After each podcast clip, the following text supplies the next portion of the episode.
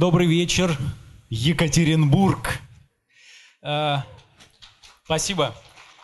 По-моему, прекрасное окончание праздничных выходных дней. К нам приехал, к нам приехал сам Алексей Алексеевич Венедиктов. И мы сейчас проведем для вас дилетантские чтения. Они становятся уже настоящей доброй традицией для Екатеринбурга и Ельцин-центра. Это уже третьи дилетантские чтения в нашем городе и в Ельцин-центре. И я надеюсь, и более того, и не сомневаюсь, что мы будем встречаться с вами периодически с разными спикерами, с разными гостями-хозяевами дилетантских чтений, но будем делать это регулярно. Если вы обратите внимание, у меня в руках четыре номера журнала «Дилетант». Один из них приехал к нам буквально из будущего. Это мартовский номер, который буквально пару дней назад вышел а, в продажу в Москве. До Екатеринбурга он еще не доехал, и вот он в единственном экземпляре есть у меня здесь. Я не просто так это говорю, мы а, в конце вечера разыграем эти журналы и вручим их за лучшие, на наш взгляд, четыре вопроса. А, ну, собственно, три первых места и одно гран-при. Наверное, так мы это примерно распределим. А, примерно минут 45 у нас будет лекция ну, полтора часа приблизительно все дилетантские чтения. Половина — это лекция, половина — ответы на ваши вопросы. Вопросы могут быть абсолютно любыми, как связанными с темой выступления Алексея Алексеевича, так и не э, связанными. Э, можете передавать записки сюда, можете потом пользоваться микрофоном и лично озвучивать те вопросы, которые вам интересны. В общем, все средства связи и интерактив, э, все это есть, все это приветствуется. Алексей Алексеевич, ну, собственно, я готов вам передать слово, и мы сразу к теме перейдем, или, может быть, вы нам о творческих планах своих расскажете, чем обычно заканчивают, а мы начнем.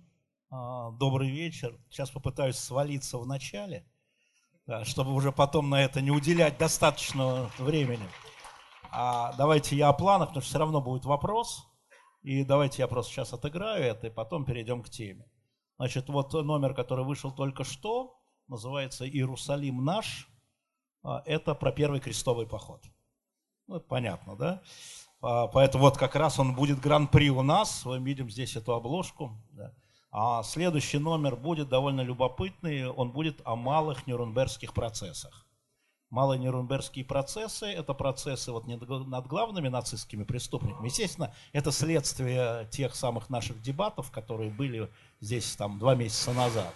Это процессы над нацистскими а, юристами, над нацистскими врачами, над нацистскими журналистами, над нацистскими военными, да, то есть то, что мы очень плохо знаем. Мы делаем целый номер, посвященный им.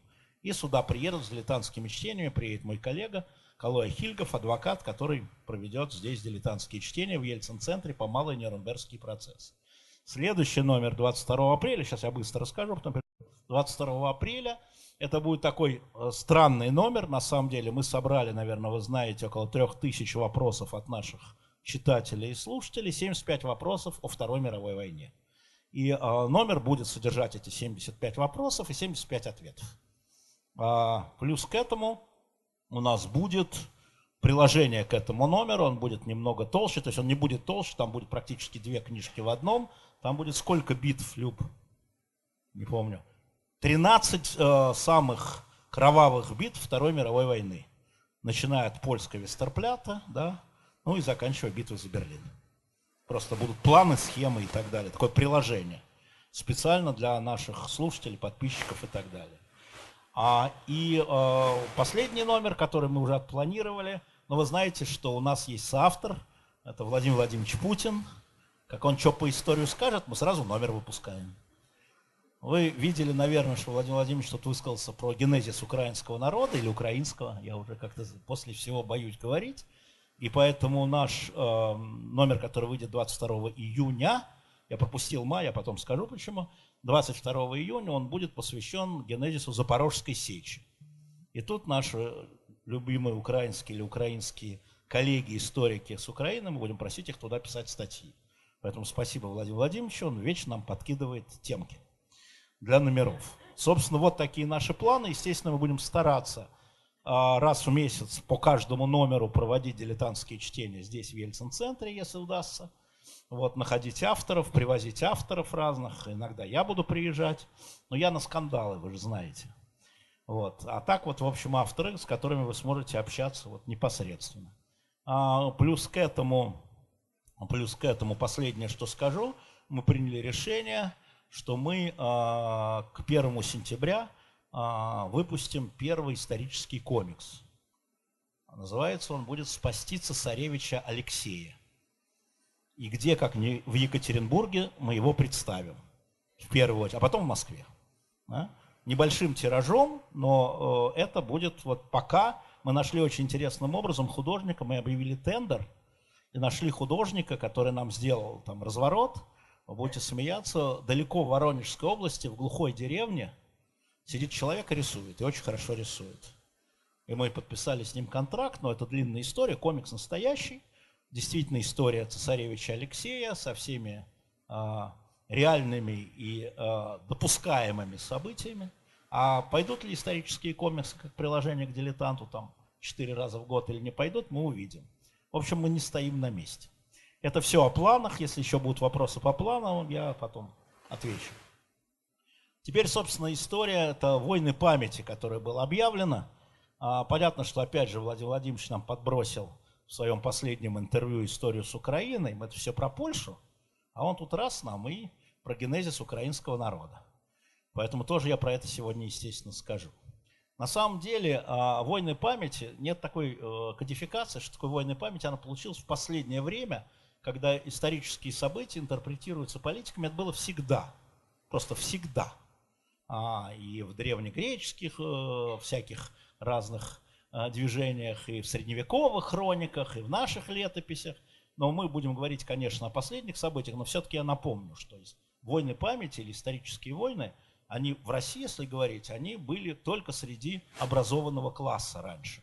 Да, то есть образованные люди, которые интересовались историей или составляли там, элиту, они вели там бои. Ну, первая историческая война в России, война памяти, это была, так сказать, война вокруг варяжской теории, наверное, а, многие из вас читали, о том, кто такие варяги, пришлые они или русы они, и русское государство основано, значит, пришлыми или своими. И вот в 18 веке сцепились и покатились, с одной стороны, Академия наук э, во главе с учеными, вышедшими в Германии, а с другой стороны Ломоносов, часть людей, и вот они спорили, но эти, э, генезис русского государства, но эти споры были внутри одной страны, и они, в общем, не превра... они превращались в такие исторические войны, но не войны памяти. Императрица вмешивалась, я имею в виду сначала Елизавета, потом Екатерина, а, но это было для очень узкой группы людей. Вот если мы говорим, там, варяжская теория, тогда споры вокруг генезиса русского государства касалось около 300 людей, 300-350 человек. Поэтому назвать это войной памяти я, я бы не стал. А вторая война уже более обширная, конечно, это западники славянофилы, я думаю, это, понимаете, середина 19 века. Опять же, лишь образованная часть населения, я бы даже сказал, столичные граждане между Грановским и Аксаковым, да, Россия вместе с Западом или Россия против Запада, славяне, западники. И это тоже война, она шла внутри страны. И, в общем, честно говоря, я думаю, что ни российским крестьянам, ни российским мещанам, ни российскому мелкопоместному дворянству это было неинтересно. Во всяком случае, в тех письмах, тоже письменные источники, их много оставалось, да, а мы не видим кроме столичных, отзвуков, таких откликов на эту войну, которые уже вели газеты. Естественно, в 18 веке никакие газеты не вели, хотя уже были. Тем не менее, в 19 веке уже газеты там тоже сцепились и показились, тоже не влияло никак на людей. И спорили, повторяю, вот мы считаем, что это были споры в салонах, да, в салонах. И все. И поэтому, а, когда начинают говорить, что вот войны памяти это обычная история, ничего подобного мы а, с а, так называемыми войнами памяти, которые сейчас а, начинают разворачиваться, столкнулись только в 21 веке. Реально. И, и, ну, может быть, во второй половине 20-го они начинались, когда государство и государственные структуры и государственные институты начинают диктовать сначала историкам-ученым, а затем и обществу те или иные теории, которые на сегодняшний день этому государству выгодны. И э, это э, действительно очень болезненная история. Повторяю, когда там э, граждане, историки спорят между собой, и это становится общественным достоянием, сейчас объясню, что случилось за последние там, 10 лет, то э, это нормально. Но когда государство принимает законы, вот я, например, считаю, при, понимая все условия, что там законы, принятые в отдельных государствах о запрете там, обсуждения там, Холокоста или геноцида армян, а, когда государство законами диктует своим гражданам, чего можно, чего нельзя в истории, да, это ошибка, которая приведет к обратным последствиям. Тогда те теории, которые запрещены, становятся очень популярными, поскольку они запретные. Потому что запретный плод, естественно, сладок. И когда, скажем, французский парламент, я про нас расскажу, не волнуйтесь, принимает решение, практически запрещающее ученым-историкам во Франции обсуждать проблемы геноцида армян, вообще запрет, все, был геноцид, не обсуждается. И когда французские ученые едут в Германию на конференции, потому что они не могут собрать конференцию во Франции, ибо это уголовное преступление, еще раз, уголовное преступление, да, когда принимаются законы, э, и это 21 век. А, мы, правда, до этого... Нет, мы уже дошли, извините. Уже некоторые законы у нас принимаются. Это и есть война исторической памяти. Когда государство, политическая сила, то есть победившие в этом государстве партии, принимают решение о том, что в истории правильно, а что в истории неправильно. А это внутри одного государства. Но историч... борьба исторической памяти и площадка исторической памяти, безусловно, существуют как площадка для внешнеполитической атаки. Мы это видим не только в России, да? но мы это видим в современной России очень болезненно, поскольку мы российские граждане. Что я вам буду говорить про Францию, предположим, да, или про Турцию, а, я вам расскажу историю. Те, кто слушает эхо, может быть, помнят, что меня в свое время потрясло. Это был 88 год, 1988 год. Я, конечно, могу показаться, что я жил и в 1888 году. Нет, я тогда был маленький. А в 1988 году был такой съезд учителей истории, всесоюзный, я был учителем истории, всесоюзный съезд учителей истории в Москве. Огромный зал, я даже не помню, где он был, чуть ли не в колонном зале, уже Горбачевское время, перестройка, все можно говорить, я учитель истории, сравнительно молодой. И, значит, э, тема э, «История союзных республик в учебниках истории седьмого класса», ну, для 13-летних. И э, выступает учитель из Армении, вот тогда, я думаю, меня это поломало, да, хотя мне было уже 33 года. Хороший возраст, интересно. И выступает учитель из Армении и говорит, что и вот когда в ваших учебниках, учебник по истории СССР, вот нигде не упомянут такой э, наш э, советский исторический деятель, как царь Тигран Великий. И тут за моей спиной встают люди, которые я выяснил, что это азербайджанская делегация, потом, и начинают кричать, не было никакого Тиграна Великого, не было никакой э, Великой Армении. Да? Советский Союз, 88 год, советский учебник истории, советские учителя истории, учителя, школьные учителя. Их никто не учил, их никто, имеется в виду кричать, их никто не подкупал, это не была никакая организованная акция, и ты понимаешь, что это вот война, потом уже становится понятна вся история там, с Карабахом, современностью, да, для меня, для советского учителя истории вообще не существовало этого вопроса. Ну как не было никакого Тиграна Великого, когда написано, что был в римских источниках. И а, вот тогда впервые для меня лично вот эта война э, памяти было не было между разными странами. Да, это была одна страна, но уже это были разные страны, разные истории разных стран, скажем так. И я почувствовал некую угрозу. Угрозу в смысле опасность того, потому что они идут к детям. Мы, учителя, идем к детям, к неокрепшим душам и говорим, не было никакого Тиграна Великого. Э, была Великая Армия. И это вызывает вот такое, знаете, такую резко в зале встают люди и начинают кричать. Вообще в Советском Союзе было не очень привычно. Еще не было первого съезда депутатов. Да, а, и э, эта история просто, как видите, не на пустом месте возникла, она развивается, и мы видим, что в 21 веке а, мы получили вот эту историческую память, а, не которая между историками происходит. Вы знаете, наверное, что была такая комиссия, она была создана давно, а, российско-польская, когда собирались российские и польские историки, да, и разбирали тяжелые, а между нашими странами есть тяжелые отношения.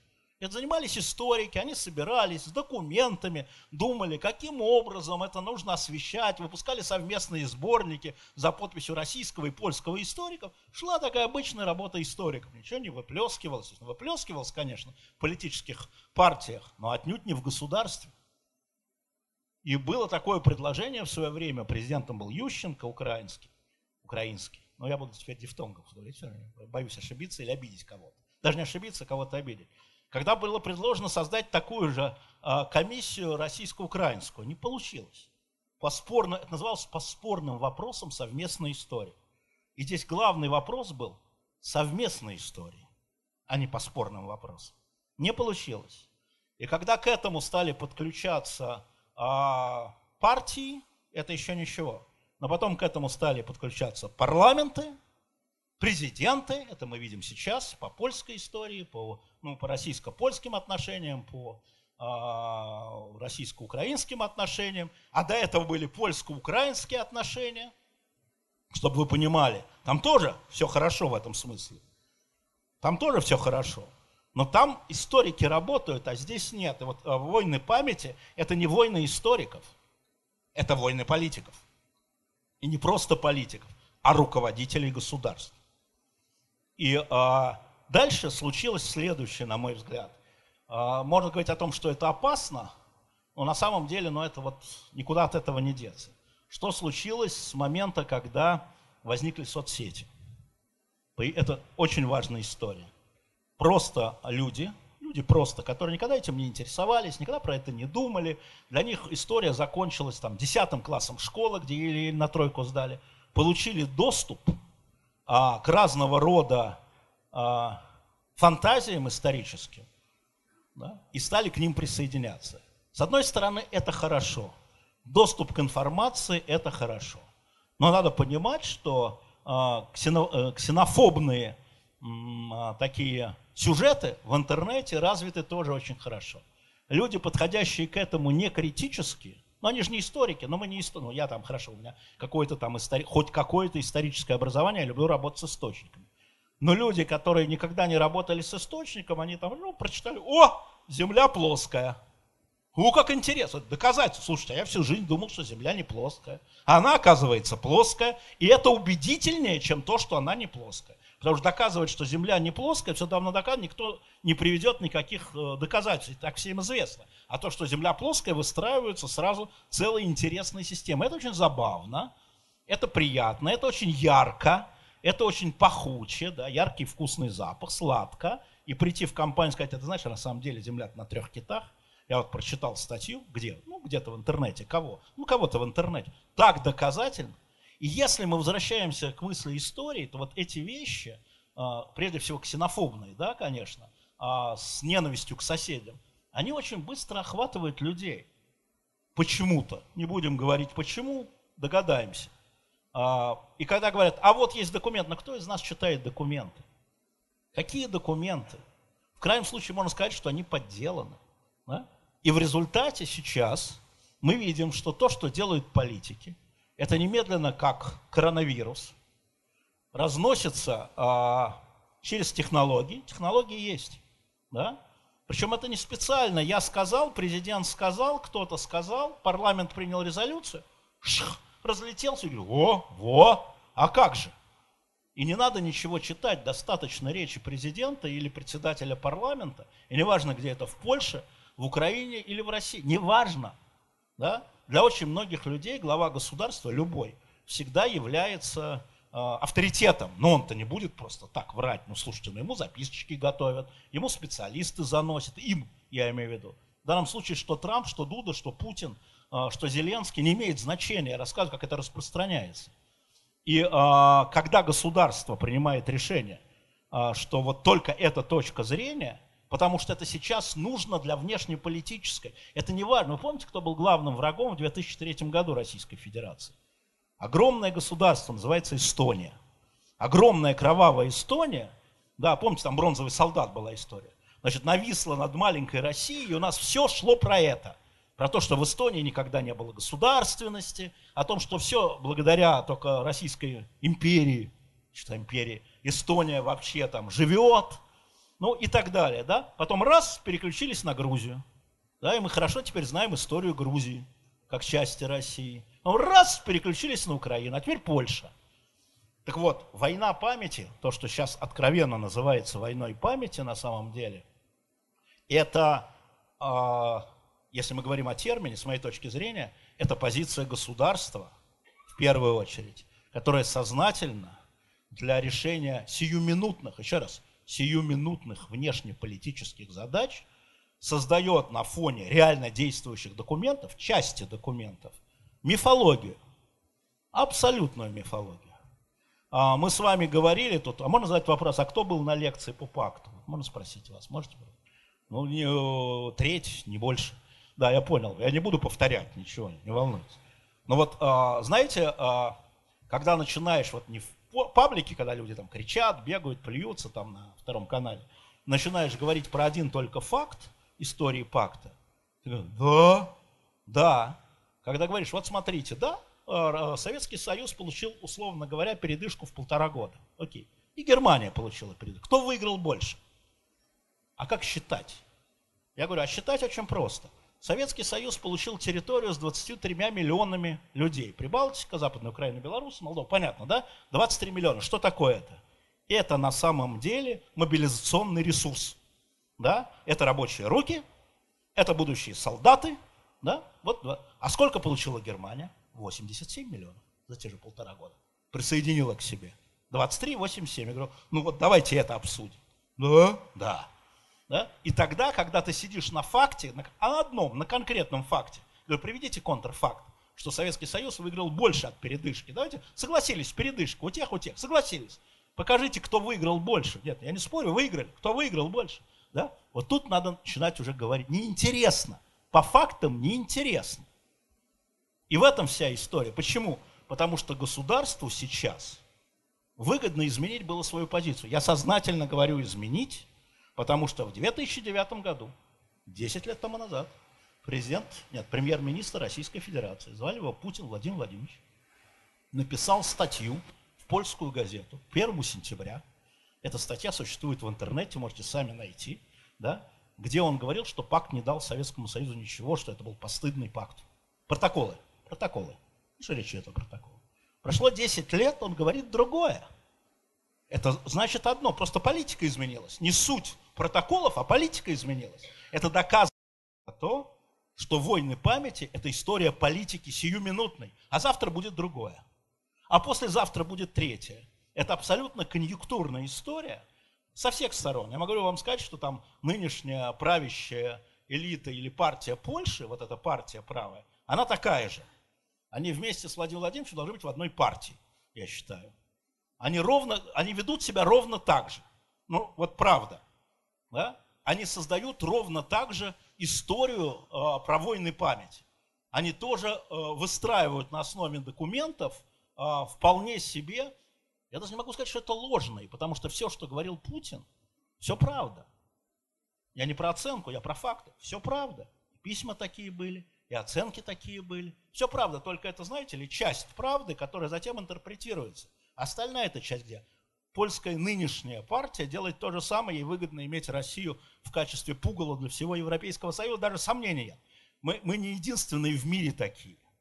Я уж не говорю про президента Трампа, который такое иногда сморозит в истории, что просто, ну да, даже говорить не хочет, но это не наш президент, не будем про него говорить. А, вот, Поэтому на самом деле войны, еще раз, войны памяти исторической, это абсолютно конъюнктурная, придуманная, да, придуманная, легко опровергаемая фактами политика. Легко опровергаемая факты. Ну кто же их будет опровергать-то? Журнал «Дилетант» с тиражом там, в 50 тысяч? Да? Или Первый канал? Сомнительно. Конечно, а, можно было сказать, Польша это где? Да, ну что нам Польша, подумаешь, Польша. Вот у нас там США, Франция, Германия, Великобритания, там Индия, Пакистан, Китай. Польша это, ну вот, Польша где? Хорошо, пренебрежем Польшей. Но никто не может сказать, Украина это где. И вот опять же, возвращаясь к войне памяти, да, вот последнее интервью президента. да, про генезис русского языка. Ну, украинской нации, я не знаю, смотрели вы или нет, чтобы не повторяться за президентом. Но вот я хотел бы задать, вот слушайте, мы с ним одного возраста приблизительно. Я учился по тем же учебникам, по которым учился он. Причем и в ВУЗе, естественно, и в эм, школе. Я приблизительно понимаю, как это построено. Да? И вдруг президент говорит, что в 11, 12, 13 веке а, у нас там с Украиной и Белоруссией был один язык. Ну, один народ, один язык. Вы меня, конечно, извините. Вы о каком языке говорите, Владимир Владимирович? Ну, это же не объяснишь аудитории. Значит, а, в 11, 12, 13 веке был письменный язык. Это церковно-славянский, да, который пришел нам из Болгарии. То есть единый болгарский язык, Кирилл и Мефодий. Да? Вот на нем писали. А если мы берем с вами э, светские записи, которые там берестяные грамоты Новгорода, да, там киевские всякие пописульки, то мы увидим, что это абсолютно разные, ну, я не могу сказать диалект или наречие, то, что письменно, просто разные. Просто одно и то же слово пишется по-разному. А как люди говорили, мы точно не знаем, нет, может быть, кто-нибудь и жил в то время и помнит еще, в XI веке, я не знаю. Хочешь сказать, вы что говорите, Владимир Владимирович? Да? Какой единый язык? Если церковно-славянский, то он болгарский. Ну так, тупо. Если устный, мы не знаем как. Мы правда не знаем. Я уж не говорю о том, что э, древнерусское государство это нынешние Киевская, Полтавская и Черниговская губернии. И чуть-чуть Новгород, там где старый. Все. Здесь у нас жили, в смысле, здесь у нас, хорошо я сказал, да? А там у нас в Москве жили всякие чуть, меря там, все это финно-угорское. Мы финны на самом деле. И угры.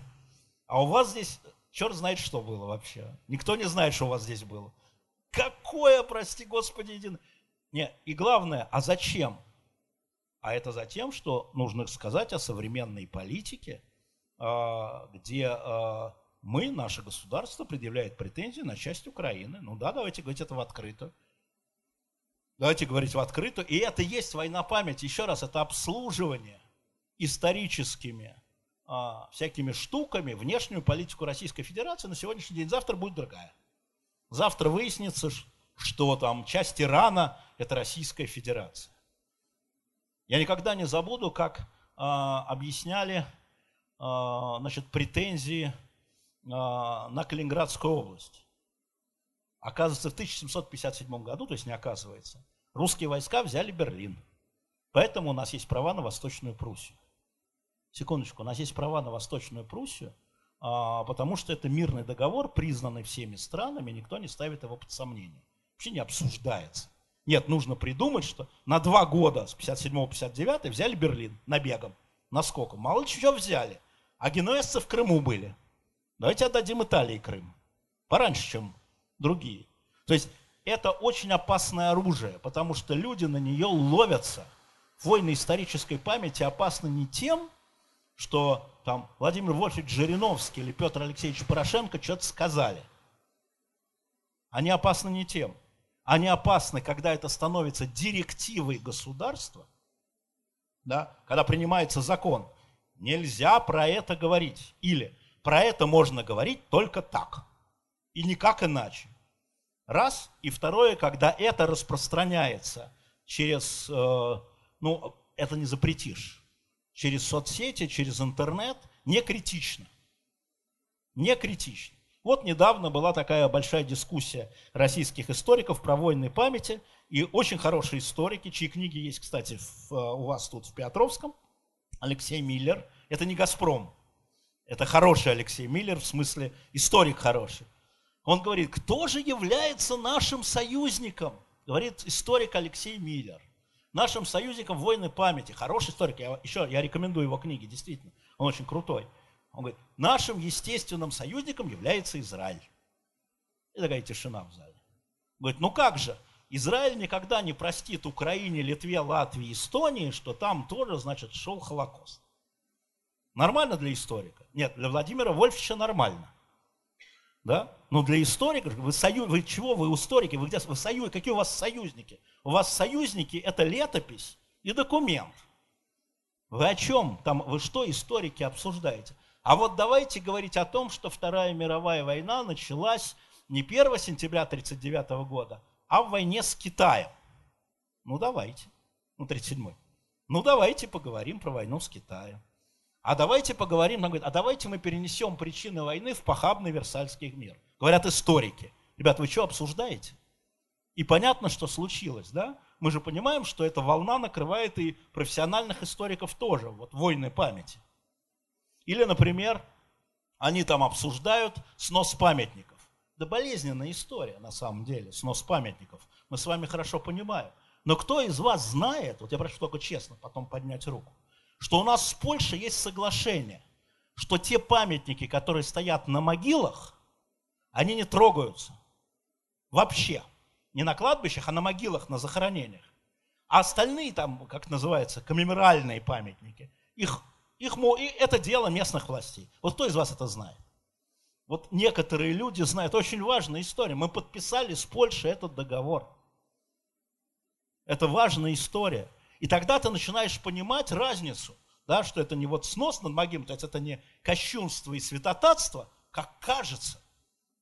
И так кажется на самом деле а это некий, как бы сказать, некая ответка за то, что они там у себя считают там унижением, унижением. Это правильно, это неправильно. Но любая революция, мы просто не понимаем, что там случилась революция. Она, она означает снос памятников, переименований. Вот сегодня только что пришла информация о том, что а, площадь, на котором стоит а, посольство Российской Федерации в Чехии, переименована в площадь Бориса Немцова. Муниципалитет Праги принял такое решение. Вот когда со мной говорили чешские друзья, говорят, вот здорово, ничего здорового нет. Вот я на самом деле, мне от этого неловко. Знаете почему? Потому что площадь называлась под каштанами.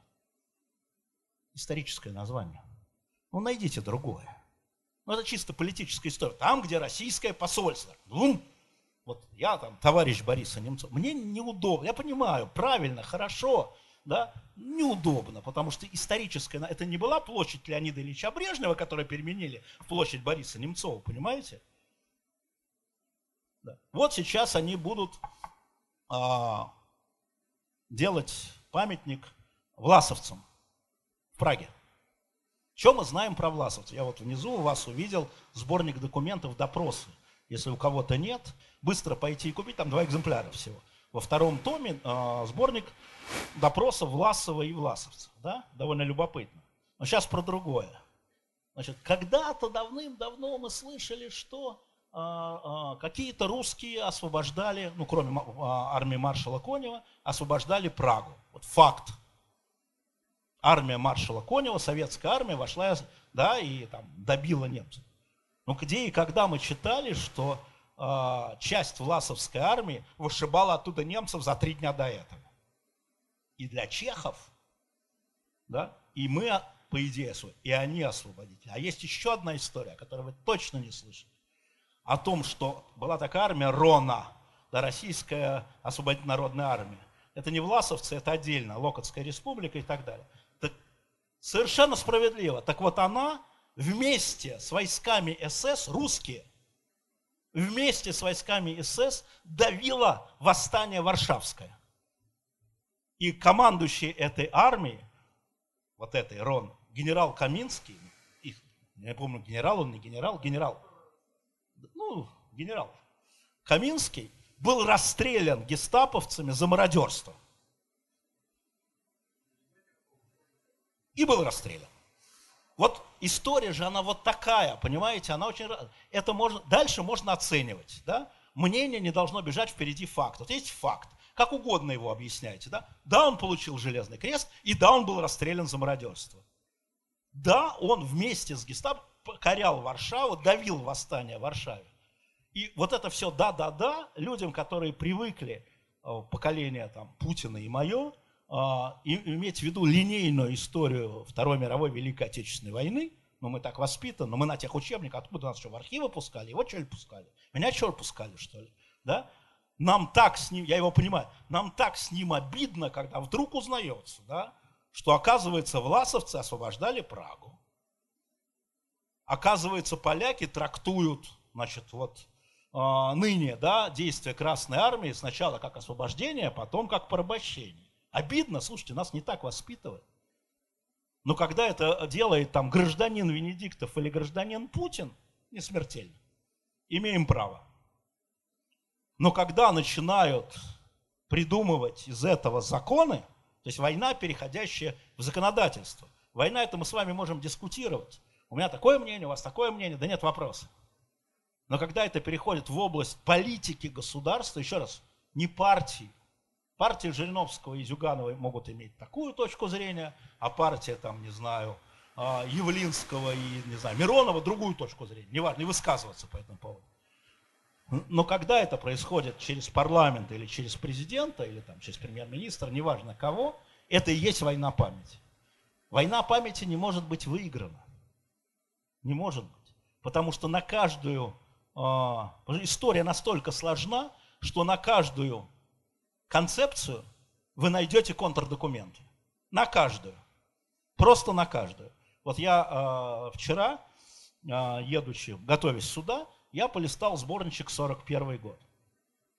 Сборничек 41 года. Ну, в смысле, есть документы 41 год, такой изданный. Там есть всякие документы, разные интересные. И я наткнулся на документ, который никогда не видел, ну, пропускал. Ну, какое-то, какое письмо товарища Берии товарищу Сталину. Мало ли он ему писал, он был такой писучий, Лаврентий Павлович.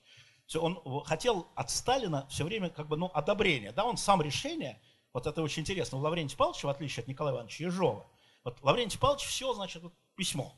Уважаемый товарищ Сталин, уважаемый в Политбюро, да, вот, вот очень аккуратно был, ну, не помогло, ну, тем не менее. Да, и он пишет, а теперь внимание, 40-й год осень. 40 год осень. Он предлагает Сталину, ну, предлагает Сталину, идею излагает, создать польскую дивизию в случае войны с фашистской Германией. И он говорит, вот провели переговоры с таким-то генералом, таким-то генералом, который сидит в лагере у нас. Такой-то генерал говорит, я готов. Другой генерал говорит, нет, мне пусть лондонское правительство Сикорского даст команду. Еще несколько полковников, там Берлин в частности, говорит, мы готовы создавать армию, если будет война с гитлеровской Германией на территории Польши. В сороковом году еще действует пакт вовсю. Осень. Да? О чем говорит это письмо? Можно трактовать какого? Оно существует нигде. Я его не встречал в обороте нигде. Оно напечатано в толпе и провалилось. Да? И это очень важно, потому что это означает, да, что даже товарищ Берия, да, понимая неизбежность войны, кто на кого напал, другая история будет потом. Это они обсуждали тоже все документы. На самом деле все документы есть. Есть все документы Генштаба, есть все документы э, советского Генштаба. Но советский Генштаб не рассекречен. А поскольку немецкий Генштаб это трофейные документы, они рассекречены. Да? А советский мы еще не видим все. Все не видим. Все не видим но мы представляем себе. И вдруг такой документ, ничего себе, ни хрена себе, польская дивизия. А потом они расстреливают в Катыни польских офицеров. Ну, наверное, товарищи, товарищи Берия не послушались. Тот же Берия пишет, да, а что мне с ними делать? У меня 12 тысяч человек, которые готовы взяться за оружие. Март 41-го. Поэтому э, очень важно всегда опираться на факт, ну, Э, трактовка любая, все равно в основе должен лежать факт. Документ, факт. Мемуары врут. Да? Мемуары врут, если вы не сравниваете это с другим. Мы очень долго искали, я очень долго искал, говорил с историками в свое время о том, все-таки когда Гитлер решил напасть на Советский Союз. Вот есть дата решения. Конечно, есть. Надо было ее найти. Ее сначала нашли в дневниках генерала Гальдера – Генерал Гальдер был начальником а, штаба сухопутных войск Вермахта. Значит, 22 июля 40 года, 22 июля 40 года, генерал Гальдер пишет в дневнике, фюрер приказал начать подготовку к войне.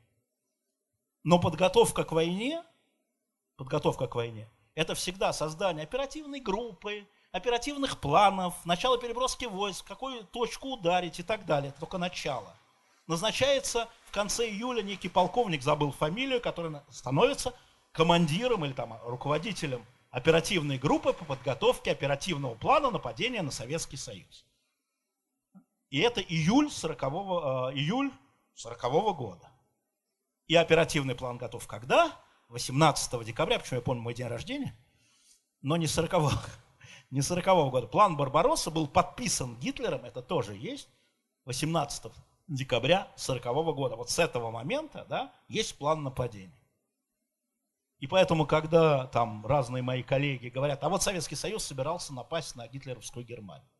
Может быть. Ни одного документа нет. Нет создания оперативной группы, нет оперативного плана. А, мы не видим, чтобы войска выстраивались для нападения, они явно выстраиваются по плану Жукова на оборону. Жуков-то думал, что не по центру будет удар, а по югу. И основные войска у нас на юге стояли туда, прикрывая там Киев, Ростов-Дон и туда. Кавказ, потому что Жуков думал, что он за нефтью пойдет на Кавказ. Да? Это история в этом. То есть это оборонная история, да, не второй эшелон. Но ни одной бумаги нет. И очень нравится Суворов, мне правда, который пишет, вот знаете, вот я говорю, вот это вот такая история, как красиво, да? Сталин опередил Советский Союз, о, Гитлер опередил Советский Союз на один день. Да нет же. Ну нет документов. Ну нет доказать. Ты можешь как угодно конструировать, читать, складывать танки самолетами, э, линейные винтовки с пулеметами, э, дивизии кавалерийские с артиллерийскими для того, чтобы начать войну, и когда у тебя армия отмобилизована, и в этой армии от 3 до 5 миллионов человек, нужен план. Его нет. Генеральный штаб не имеет плана. Все. И сейчас вот начинают вроде через рассекречивание находить какие-то резолюции о том, что якобы это все Сталин считал, что в 1942 году, вот тогда да. Может быть. Документы. Как не нравится идея, не получается. Поэтому, а, когда, и поэтому, а, повторяю, когда те же государя говорят, вот Сталин хотел напасть на Германию, ну и правильно бы сделал, что напал. Война была неизбежна, так лучше первым ударить. Очевидно, спросите Путина, он же говорит, первым бей, бей первым Фредди. Да? Что тогда вы на это нападаете? Это очень печальная история, повторяю, о роли государства. И то же самое, когда начинают вот эти территориальные последние истории. Вы знаете, знаете, самая кровавая земля в Европе, вот в Европе, то есть там, где было больше всего войн, это территория между Францией и Германией. Это Эльзас и Лотарингия. Там просто на несколько метров туда-сюда ходили войска, там все костями, да, вот куда ни копни, потому что там, значит, 1800, даже начиная с 19 века, 1870 год, франко-прусская война, забрали, потом 1900, и там фронт проходил, естественно. 1918 год, э, конец э, Первой мировой войны, забрали французы назад, тоже проходил. Потом там линия Мажино, значит, в 40 году Германия, забрали. Потом в 44-м, 45-м опять пошли, забрали. Просто. Я уж не говорю там про Тевтонов, Франков, Саксов, Карла Великого, это все там. Что сейчас происходит? Границы стерли ластиком. Там есть, конечно, и там, во Франции, в Германии, и в самом Альзасе есть там мелкие партии, которые говорят, это мы, нет, это мы, сейчас пофигу. Нет границ, единая денежная система да, внутри Евросоюза. Через Рейн приехал за пачкой сигарет, вернулся, потому что там дешевле. Это длинный болезненный процесс. У них даже нет совместной комиссии историков Франции и Германии, да? А было! А было, а чья земля? Да какая разница сейчас у тебя? Нету этой истории. Ее просто сейчас нет. Скажу вам больше того. А у Польши и Украины, бог с ними, с французами, немцами, они далеко. У Польши и Украины, а, у Литвы, Эстонии и Латвии, там же тоже границы, как вы знаете, после Второй мировой войны подвинулись. Да? Тоже нет проблем. Они признали границы. Они с двух сторон признали границы сейчас. Да, там Польша потеряла там, взяла там. У Польши нет претензий. Вот мы разговаривали с одним там, скажем, советником президента Польши, а партия действительно, которая власти, вот это вот закон и порядок, или как они там, а, она такая, она националистическая, ну правда. Она в этом смысле абсолютно антироссийская, антиукраинская, антиевропейская. Это вот такие вот ребята, правые консерваторы. Она националистическая, ну в таком, в лайт-варианте. Он говорит, да, конечно, и Вильнюс, и Львов – это исконные наши земли. Но мы раз и навсегда урегулировали этот вопрос. Он не стоит того, чтобы за них воевать. Хотя, конечно, Вильнюс и Львов – жемчужины в польской короне. Ну, все уже. Ну, проехали. Ну и потом, зачем? Опять же, границ нет, единая денежная система, гражданство неважно, язык туда-сюда – Это единственный ход, который можно... Это не потому, что они такие умные, да, это потому, что были умные люди в 1957 году, которые начали образовывать Европейский Союз. Да? Что надо стирать, чтобы не было войны, надо стирать границы ластиком. Должно быть движение людей. И вдруг история, все эти войны памяти, они, конечно, среди историков ведутся. Они ведутся среди историков. Историки пишут гневные статьи, Львов наш, там, да, там, Вильнюс их, там, неважно что. Это пусть, это всегда будет. Это вообще священная Римская империя при Карле Великом. Ну что, действительно, все отдать ему, немцам или австрийцам, неважно. Когда Владимир Владимирович, опять же, я с ним полемизирую, но ему спасибо, он дал номер, следующий номер про Запорожскую сечь, вы понимаете, благодаря ему мы решили делать. Мы хотели делать Тегеранскую конференцию. Тегеран подождет. Вот. Мы, а, когда он говорит о том, что австрийский генеральный штаб, я всем рекомендую посмотреть это интервью. 8 минут. Это вторая серия а, интервью Путина Андрею Ванденко и Стас. Вторая серия, 8 минут всего. Да, она есть в интернете, не пропустите. Он говорит, что австрийский генеральный штаб пытался оторвать Украину да, от России. Ну, во-первых, это правда. Хотелось бы спросить, а что в это время делал российский генеральный штаб, русский, русско-имперский? Он пытался оторвать Галицию от Австрии. Естественно, это их работа такая, отрывать в преддверии войны. Чего удивительного нет. Но история заключается в том, что когда это говорит не историк, а президент, это какой кошмар, этот австрийский генеральный штаб, вот ужасное чудовище, да, разваливающейся Австро-Венгерской империи. А, то есть все враги кругом. Да, правда, перед Первой мировой войной есть замечательное исследование по работе а, австрийско-немецкой, австрийско-немецкой агентуре на территории, на территории Российской Украины, ну, Украины, э, Российской империи, и о работе нашего генштаба, естественно, на территории Галиции, то есть австрийской Украины. Ну да, ну так скажи и то, и то. Не превращай это в оружие, потому что это зарубки остаются. Остаются зарубки. И это касается в том числе и других политиков. Пытаюсь, ну, когда это говорит там какая-нибудь партия типа там э, крайне правых немцев или у нас там, вот повторяю, не смертельно, ну, демократия. Слово важнее, да? Но когда это говорит человек, который представляет государство, это политика. Еще раз, политика плюс соцсети. Это очень интересная история, это новация. Потому что раньше, ну а как мы обсуждали историю? По фильмам. Да? У нас же Александр Невский, это не Александр Невский, это Александр Невский, в смысле Черкасов, в смысле Эйзенштейн. Совсем не тот Александр Невский, который по документам там у нас вываливается. Но мы все равно понимаем, у нас кардинал Ришелье – это по трем мушкетерам. А некоторые, молодое поколение, по сериалу «Три мушкетера». Мы-то хотя бы по классике, иногда даже по книге, а они всегда по сериалу. Вот это чудовище, есть, знаете, такой американский сериал, когда Ришелье ведет интригу, чтобы захватить трон. Чтобы он сел на трон. Представляете, Ришелье, который садится на трон э, Бурбонов. Ну, это ну, это, ну да. А все, да, и, и дети говорят, а он для того все это делал, чтобы захватить трон и жениться на Ане Австрийской. Кардинал! Кардинал! Жениться на Ане Австрийской, захватить трон вместо Людовика XIII. При том, что у него уже два ребенка. Будущий 14 и Филипп. Ну, и люди из и это, но это художественная литература, с этим ничего не сделаешь, да?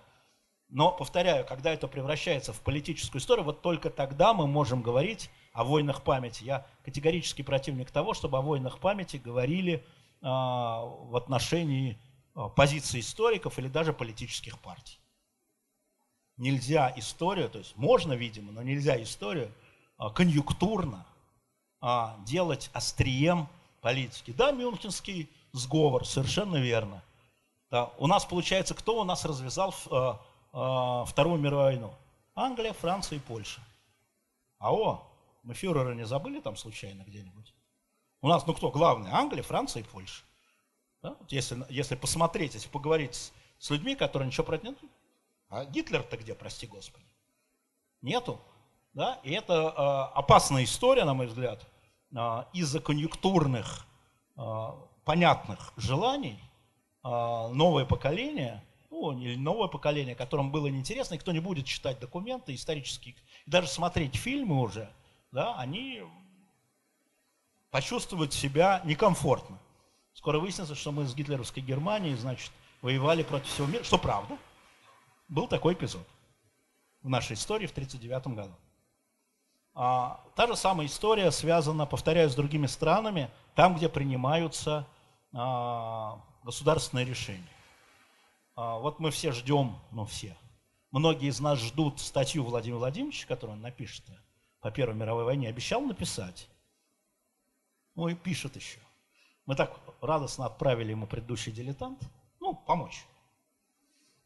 Пока живем, пока живо, что называется. Но, конечно, очень беспокоит эта история не в связи там с нашими отношениями, я не знаю, там с Францией или там, я не знаю, с Великобританией, а с Украиной, потому что все, что сейчас говорится, да, как, да, все, все, что говорит, было.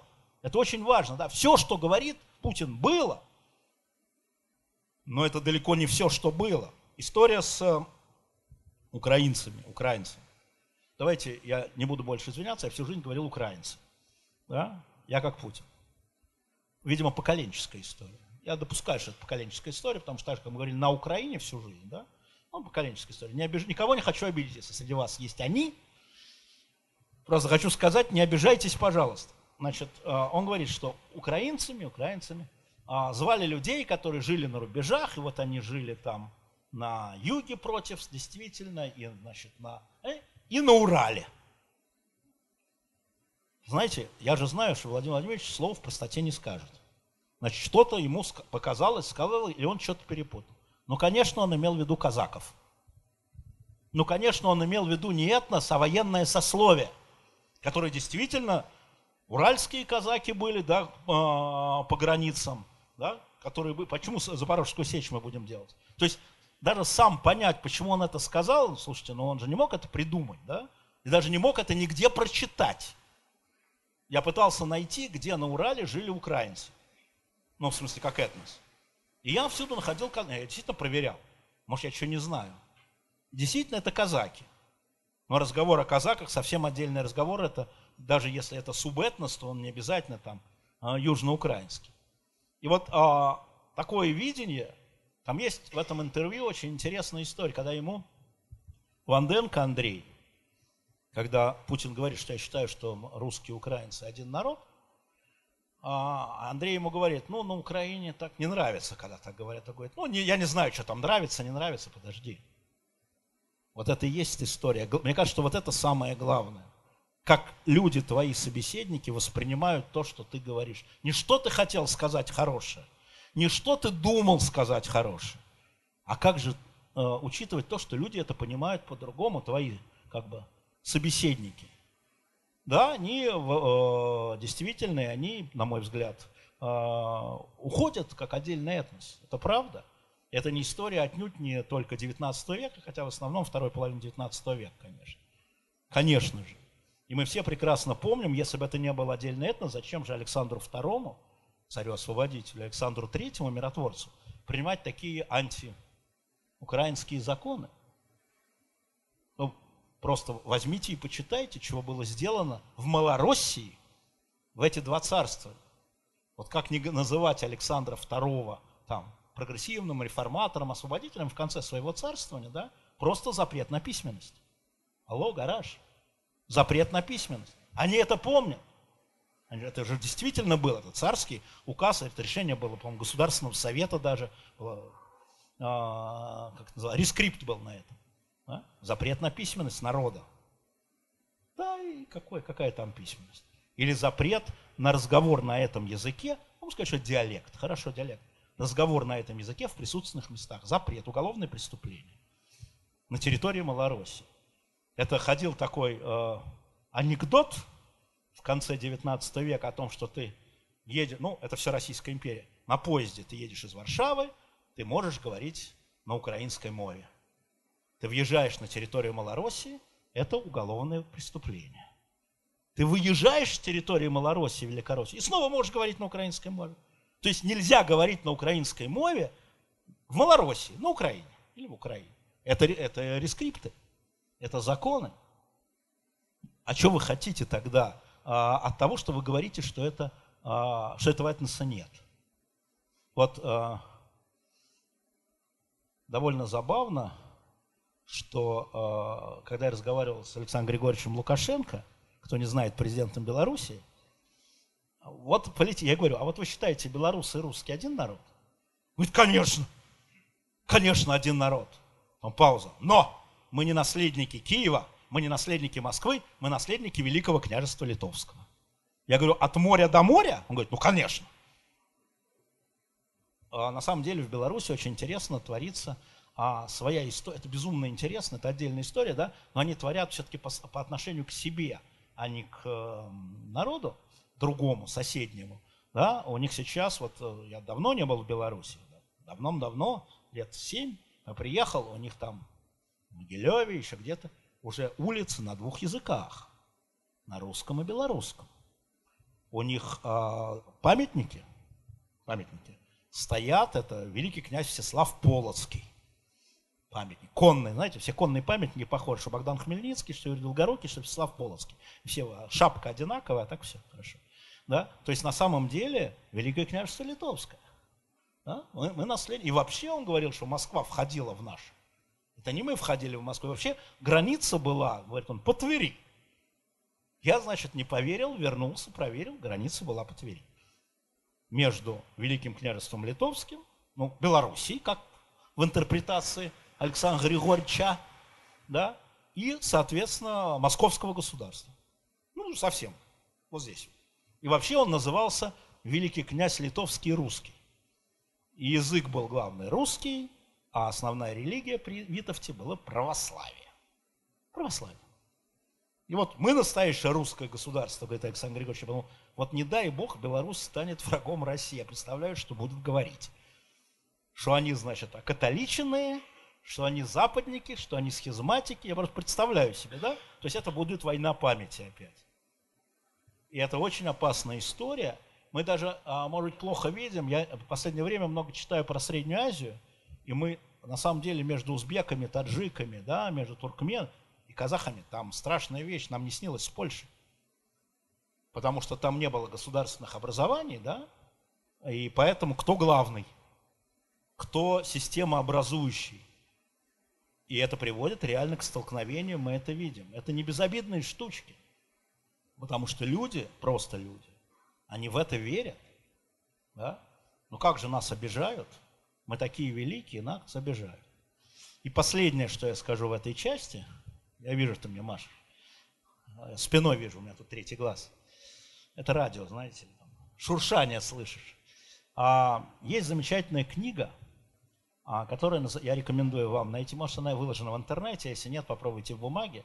Ее автор Марк Ферро, французский историк, она называется «Как преподают историю детям в школах в разных странах». Великая Нигерия, Великая Бельгия, там, Великая, там, я не знаю, Бразилия. Да? Вот все, вели, все великое в каждой стране, да, понятно, что в первую очередь преподают историю своей страны, и, конечно, хочется, чтобы твоя страна была белая и пушистая. И для детей это важно, это правда.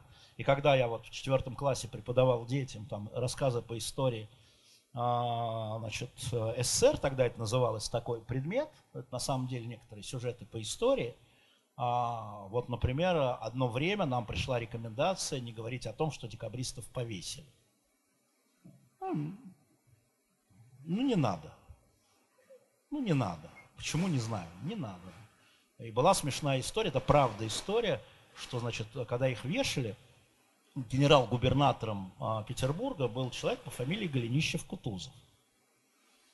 И на встрече э, в районе районный методист сказал, что вот вы должны подчеркивать, что Голенищев-Кутузов не родственник Михаила Ильичу а, Голенищеву-Кутузову, нашему славному полководцу. Зал раздался, может, даже не однофамилец. Может так сказать? Но вот, чтобы вы понимали, история это очень опасное оружие, на самом деле. Очень опасное оружие в руках государства. Потому что сегодня так, завтра сяк. Это значит не верить никому. И вот эти войны памяти между государствами, да, они, во-первых, они реальны, их нельзя запретить. Но всегда надо относиться, на мой взгляд, к этому скептически. Да? Разумные люди, неважно, образованные или нет, в разумных семьях, неважно, образованных или нет, вот э, мы должны понимать, что политики используют историю ну, как инструмент. И это нормально в том смысле, что это банально. Но при этом все-таки согласитесь, что Ришелье не такое кровавое чудовище, которое мы видим в Дюма. И даже в сериале. Все-таки переборщил Пер. Все.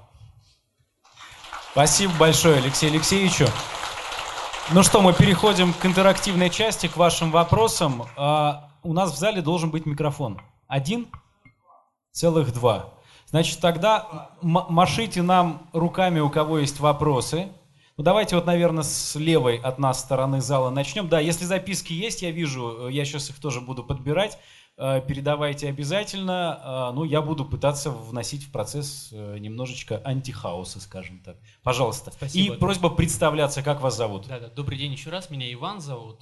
Я задам, если вы позволите, два вопроса. Ну, чтобы Алексей Алексеевич был как профессиональный журналист удобно уходить от них. Он выберет, видимо, тот, который приятнее.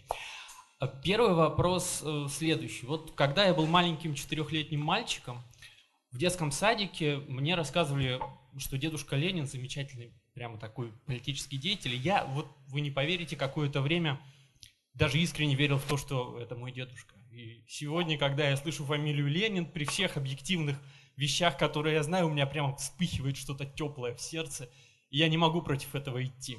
Сегодня моей дочери тоже 4 года, и она тоже ходит в детский садик, это муниципальный детский сад, и э, я уже через окно взрослой группы, старшей группы уже вижу там портрет Путина, и боюсь, что мы туда скоро перейдем. А 23 февраля мы праздновали так. Полтора часа они маршировали, они слушали песни, в которых звучало, что наша армия, цитирую, самая гордая, самая смелая, самая лучшая, защищает детей – и э, вся эта история происходила в военной, ну, не в форме, но на них надели вот эти ужасные пилотки, поэтому я смотрел на это все одновременно с ужасом и улыбаясь так, чтобы ей не было страшно. Вот Алексей Алексеевич, человек, который воспитал уже Алексея Алексеевича младшего, которому уже много лет, понимаю, садик был давно, скажите, что с этим можно делать, как на это реагировать? Это первый вопрос, извините, что долго, второй постараюсь задать короче. Я, э, когда знал, что сегодня сюда попаду, я сразу думал, на чем мне Венедиктов оставит автограф. И я вдруг вспомнил, что эхо в моей жизни появилось в 2001 году с закрытием НТВ.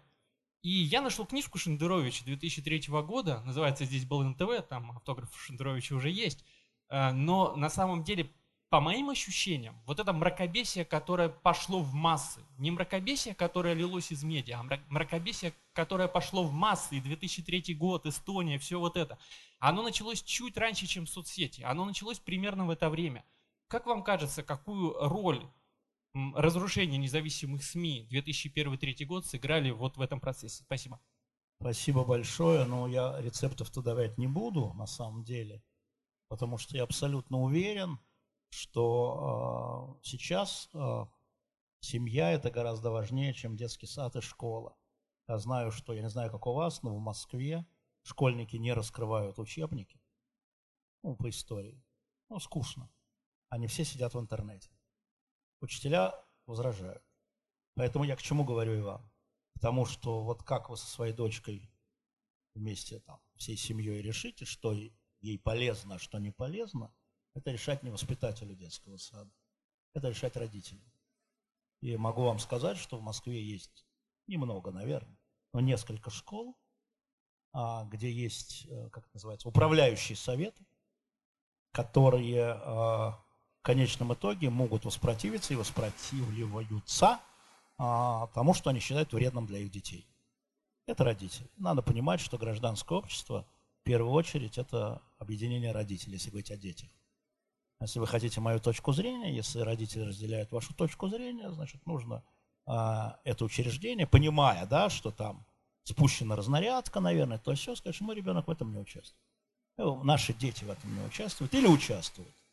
Я могу вам сказать, что когда мой младший был, ему было 4 года, был 15 лет тому назад, мы с ним на 9 мая ходили на Красную площадь, он а, нахлобучивал эту пилотку, Ему, каза, ему казалось тогда, тогда, когда это не было модным еще, не было моды, что вот надо пойти, что это очень круто стоять так же, как иду.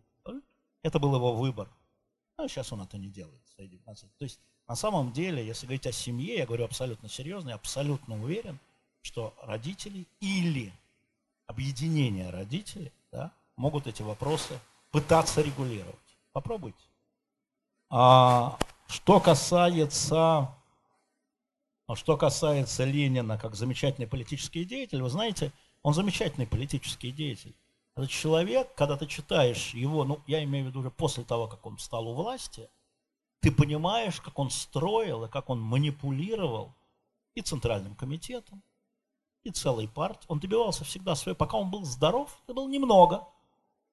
Вот, кстати, вот здесь, вот этот номер, он у нас называется «Последние годы Ленина». Не просто так, когда из-за плеча выглядывает Сталин. Вот когда он был здоров, вот повернуть партию от военного, один человек, от военного коммунизма к НЭПу, это может сделать только замечательный политический деятель. Ну, мы знаем, что замечательные политические деятели бывают кровавыми. Тоже правда. Но это как политический деятель, это правда замечательно. Что касается НТВ, я не могу с вами согласиться. То есть, ну, мы приблизительно понимаем, я приблизительно понимаю, и э, как бы видение нынешней правящего, э, правящей команды, которая смотрит на я могу вам рассказать, по-моему, рассказывал, у меня была э, в 2000 году разговор с молодым президентом, э, мы сидели с ним один на один, это было после Курска сразу.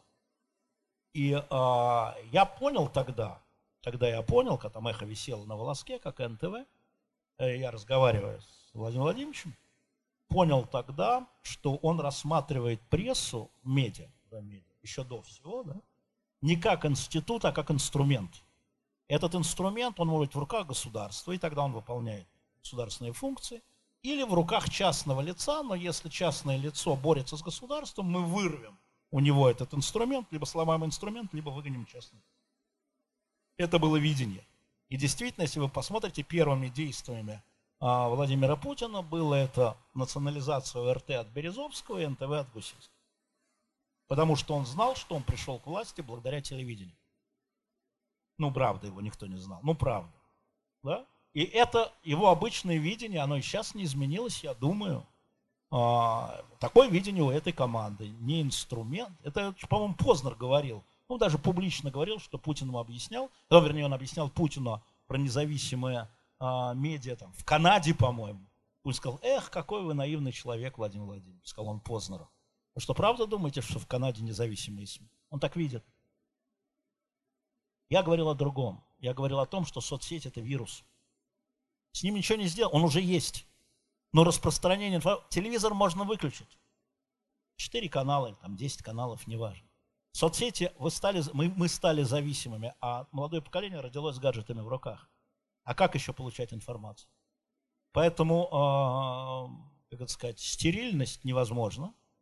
Э, и здесь как раз, вот здесь нет ответственности Путина, потому что, посмотрите на Трампа. Смотрите, как Трамп заражает Америку своей фобией да, по отношению к миру. Ну, правда. Да? Это соцсети как инструмент. Потому что для наших детей, там, для многих, может быть, здесь, соцсети это не, это не инструмент, это среда обитания. Понимаете, они там живут, они там знакомятся, они там, я не знаю, покупают билеты, да, они там делают все, что угодно, они там живут. Впрочем, история Екатеринбургская сегодня с Александром Литреевым, если кто слышал, да, что он, приехал сюда, познакомившись с девушкой по Инстаграму. Это вот это поколение, живут, для них это жизнь, что офлайн, что онлайн, одно и то же. Я по моему сыну могу сказать, он сидит все время, разговаривает, что-то договаривается, что-то покупает, что-то продает. Да? И э, с этим ничего не сделаешь. И когда власть это поняла, она использует этот инструмент для а, я не хочу сказать, заражения среды обитания, для внедрения в эту среду обитания своих взглядов. И, соответственно, единственное, что, кто может противостоять для молодого поколения, на мой взгляд, это семья. А, поэтому, потому что мне кажется, что семья, вот поверьте мне, я там сейчас слегка занимался, как член общественной палаты Москвы, там, школьным питанием. Там было, были отравления, вы, наверное, слышали, да? Я говорю, эй, родители, наблюдательный вы вообще в школу приходите не за то, чтобы спросить пятерка там или тройка, да? А вы имеете право по закону взять под контроль кухню. Наблюдательный совет имеет такое право. Москве все школы, 97%, да, имеют наблюдательные советы. 97%. Хоть одна, три школы. рас, э, потребовал от директоров расторгнуть договор с этой фирмой. Три.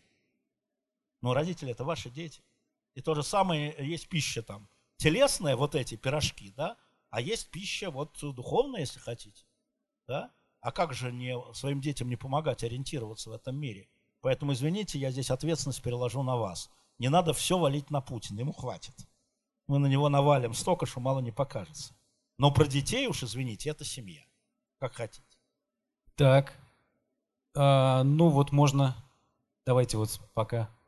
И потом на ту сторону перейдем. Записки тоже обязательно рассмотрим.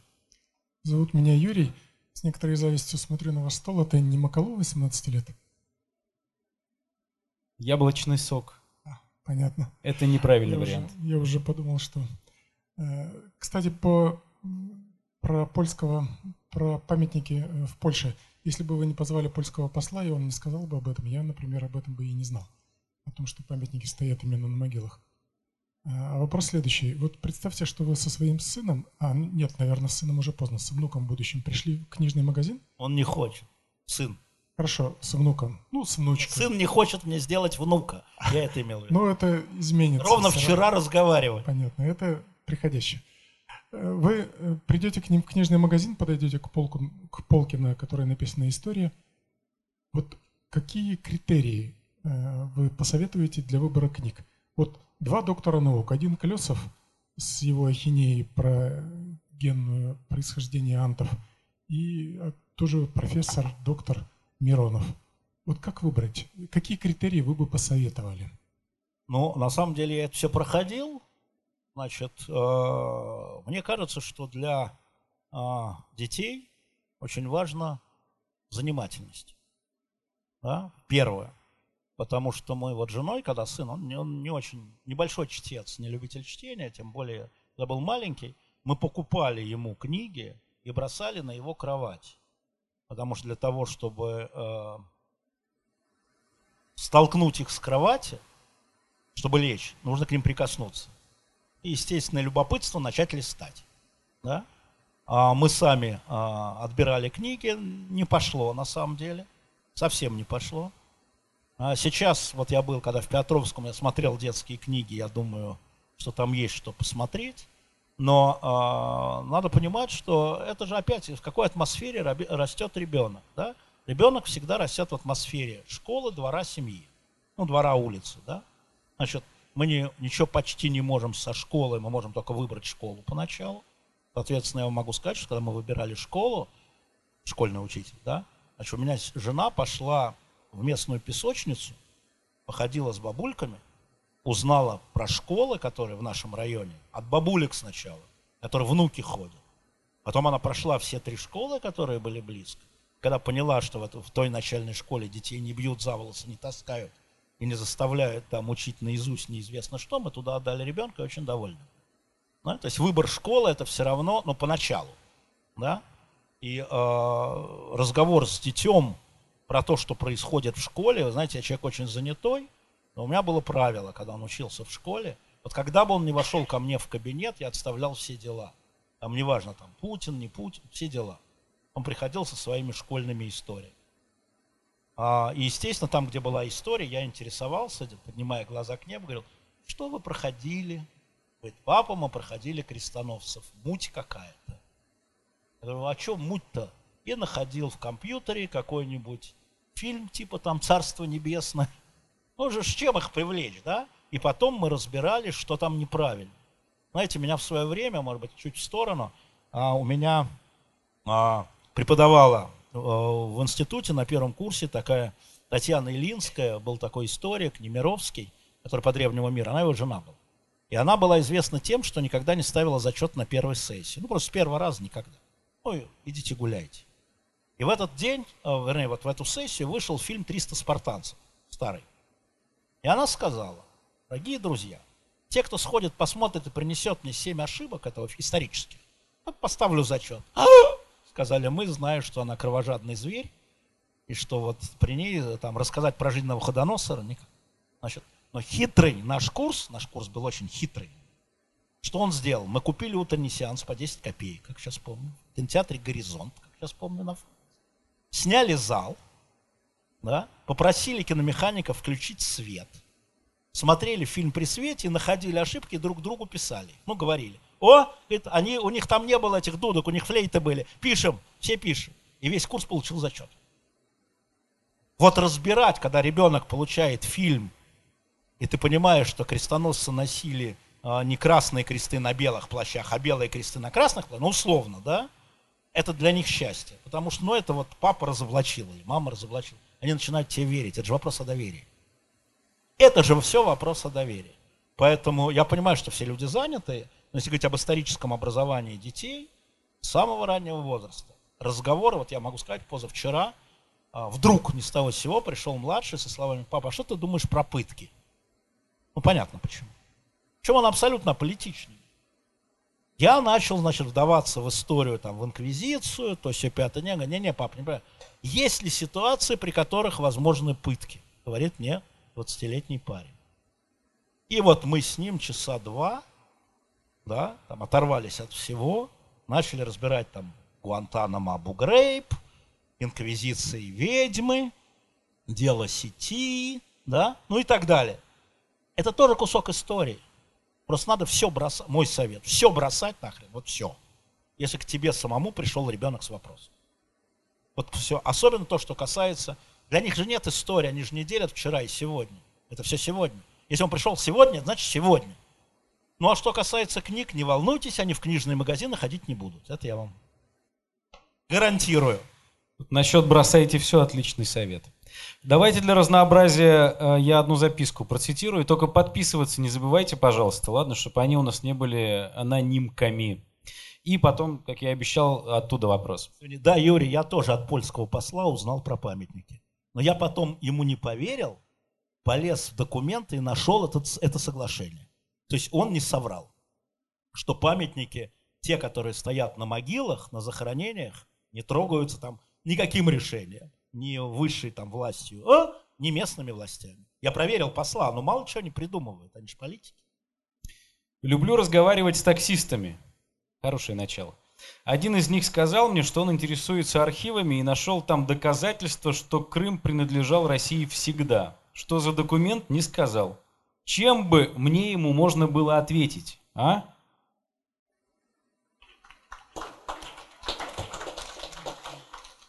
А ответ, по-моему, кажется простой. Россия была не всегда, Крым был всегда. Поэтому не получается, не складывается. Потому что говорить там про генуэзцев или там про Византийскую империю для человека, который прочел и убедился, да, вот ему там всегда. А что тогда мы завоевывали, если всегда? А за что Потемкин там все стал таврическим? Кстати, очень интересно, я не знал, вот, да, век живи, век учись, уже вот совсем седой, а мы делали номер, посвященный памятнику тысячелетия Руси такой номер на обложке памятник. Я поехал, э, у меня там в товарищах нынешний губернатор э, Великого Новгорода Андрей Никитин, он меня позвал, сказал, что всюду пущу, архивы пущу, ну, знаете, интересно, да, подвалы пущу, я спросил, пытошные, ну, естественно, вот, а Новгород же, ну, а, и э, памятник я подробно-подробно, там был такой экскурсовод, такая дама, которая там вела, наверное, экскурсии, вот, начала до Ивана Грозного, там все знала наизусть, и, ну, знаете, там фигуры, да? Я говорю, а где Елизавета Петровна-то? Нет великой Елизаветы. Она говорит, ха, говорит, Алексей Алексеевич, а Екатерина знаете, за что на памятнике? Из каждой фигура была за что-то. За Крым. И какая фигура, и как она сделана там? Она стоит, держит вот так венок, посмотрите, и колено преклоненный Потемкин за Крым. Только за Крым она на памятнике тысячелетия Руси. То есть это вот при Александре II вот так воспринималось. Ну и, конечно, анекдот, не анекдот, а история о том, почему там Николай I появился. Вот послушайте, что говорят про наших всяких там Никит Михалковых, да, и про всех конъюнктурщиков. Там все было точно так же. Приходит Александр II смотреть, это не анекдот, анекдот в смысле короткая история, ну вот эту самую раскладку по фигурам лично утверждал. Лично вот эта фигура это, этого вычеркнуть, там вычеркнуть, этого оставить. Но смотрит, а где батюшка? Николай Первый. Значит, ему Микеша начинает, ну, сколько объяснять, что, мол, рановато, государь. Тот уходит. Затем есть письмо министра двора. Вы не поняли. Это был не вопрос. И Николай Первый там стоит. Батюшка на месте. Это вот так история, да? Вот Елизаветы Петровны нет, а Николай Первый, батюшка есть. Вот такая история, очень забавная. Но Екатерина за Крым, и Потемкин за Крым. Там вот эта фигура, найдите, там просто вот держит венок за Крым. Все. Вот такая загогулина, как сказал бы. Борис Знаем Николаевич, кто. Загогулина. Да, а, с той стороны зала у нас есть вопросы? Махните, пожалуйста. Вот на первом ряду.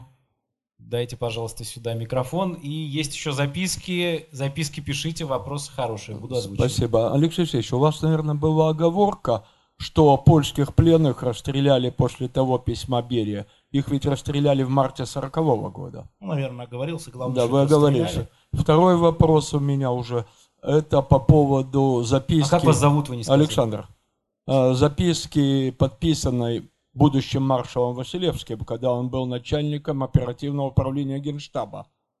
По плану нападения, будем говорить. Да, она не подписана, не утверждена Сталиным, но она также и не была отвергнута. Она отправлена как бы на доработку, по словам, но в архивах закрытых мы не знаем никаких дальнейших последствий. Просто вы о ней не упоминали здесь. И последнее, вернувшись к полякам, армия генерала Андерса была сформирована, но она через Иран была выведена на Западный фронт, и там она сражалась. Спасибо. А вот это к чему? А просто вы говорили, что создание армии с какими-то генералами польскими. Ну, Я Когда... вам про сороковой год говорю, про осень. Да, вы говорили потом дальше, создали или нет армию. Надо говорить. Понятно. Значит, там, конечно, оговорка, что касается записки Василевского. Они известны. Василевский, и, и, кстати, по-моему, Мерецков писал подобные, не Мерецков, не помню, кто подобные записки о том, что война с Германией, надо готовиться, ну, писали записки. А Гитлер в Майнкамфе писал, что Россия враг. Ну и что? Вопрос оперативного плана – это некий набор документов и действий, большой набор документов и большой набор действий. И у нас, еще раз, совершенно верно, они обязаны были писать это, и они писали, раз никаких оперативных документов нет. Ну, их нет, и все. И дело не в том, что она не подписана, она существует, ну, Сталином. Она существует. И, конечно, рассматривались все возможности. Послушайте, вопрос о Крыме, о присоединении Крыма рассматривался точно в восьмом году, Владимир Владимирович. Да? И, конечно же, эта папочка не была придумана в 2014 году. Лежала там себе. Если упадет и сорвется, и без крови еще, так и хорошо. Такие записки писали все. Я говорю об оперативных указаниях Верховного Главнокомандующего, а фюрер был Верховным Главнокомандующим. Да? Так что здесь ничего нет. Что касается польской армии, вообще их было несколько. Была армия Андерсона, которая ушла через Иран, но были и э, польская армия, которая возглавлял потом, по-моему, Берлинг, да, была, которая э, сражалась на э, э, советско-германском фронте. Вопрос в другом. Документ 40 года уже тогда предусматривалась возможность, но это было предложение. Мы не знаем ответа Сталина, там нет резолюции. Так же, да? Но мы знаем, что товарищ Берия, да, наверное, действительно это было расстреляно. А, боюсь соврать. Боюсь, один раз соврал, больше не буду. Но это вообще важный факт, что война с гитлеровской Германией в 1940 году, знали, разведка, между прочим, работала. Мы видим донесение, один Зорги, слушайте, это такое вранье, что один Зорги докладывал. Вот если мы возьмем ежемесячные доклады начальника разведуправления а, Филиппа Голикова, да, вот ежемесячные они шли наверх, а на самом деле каждый день а, в штабы, а, значит, прифрон- ну не прифронтовых, приграничных шли донесения. Такой-то эшелон переброшен из Франции в э, Восточную Пруссию. Такой-то эшелон переброшен в Румынию. Саперы 13-й бригады э, 12-го корпуса под командованием э, генерал-полковника такого-то начинают наводить мосты там-то. За год. Это все было э, в советской разведке. Это все докладывалось. Поэтому на самом деле, если говорить о том, что один зоркий предупредил, ничего подобного. Более того, есть донесение там Красной Капеллы о том, что называли май, начало мая, потому что они работали там в МИДе Германии и в штабе, э, по-моему, артиллерии, не помню точно. А, то есть на самом деле информация шла широким потоком. А решение принимало политическое руководство. Просто, ну, понимать, политическое. Вот, так что поляки воевали, да, на стороне антигитлеровской коалиции. Кстати, спасибо вам, Александр, расскажу дивную историю. Недавно. Так, э, значит, вы все, наверное, знаете, есть у меня товарищ, зовут его Владислав Юрьевич Сурков. Владислав Юрьевич Сурков э, обладает в момент спора замечательной фразой, я вам ее рекомендую. Когда спор заходит на какие-то уже совсем такие вот штуки, он говорит, здесь вам не лингвистический клуб. Вот это очень важная фраза, мне очень нравится, я ей пользуюсь, спасибо, Слава, если ты меня слышишь. А, значит, здесь вам не лингвистический. А, недавно один из, по-моему, еврокомиссаров сказал фразу, после которой возбудилась вся наша мединская общественность. Он сказал, что союзники освободили Освенцим. Союзники. А, по-моему, он бельгиец, это еврокомиссар, он сказал слово «лизалье». И наши возбудились. Какие нахрен союзники? Это мы освободили от Свенца. Значит, я подумал, ну слушайте, ну может быть еврокомиссары совсем больные, конечно. Но что имеется в виду? Мне стало интересно. Ну вот так же проверять. И когда, значит, я образовал лингвистический клуб, выяснилось, что в западной историографии слово «союзники» Лезалье включают в себя коалицию и Советский Союз. Мы все союзники. Американцы, англичане, русские, как они говорили, там румыны когда-нибудь, болгары, это называется лизалье. А мы, когда говорим союзники, мы себя из этого исключаем. Это другие, да? Чисто лингвистическая хреновина. Чисто лингвистическая хреновина. Лизалье это коалиция. Вот коалиция освободила.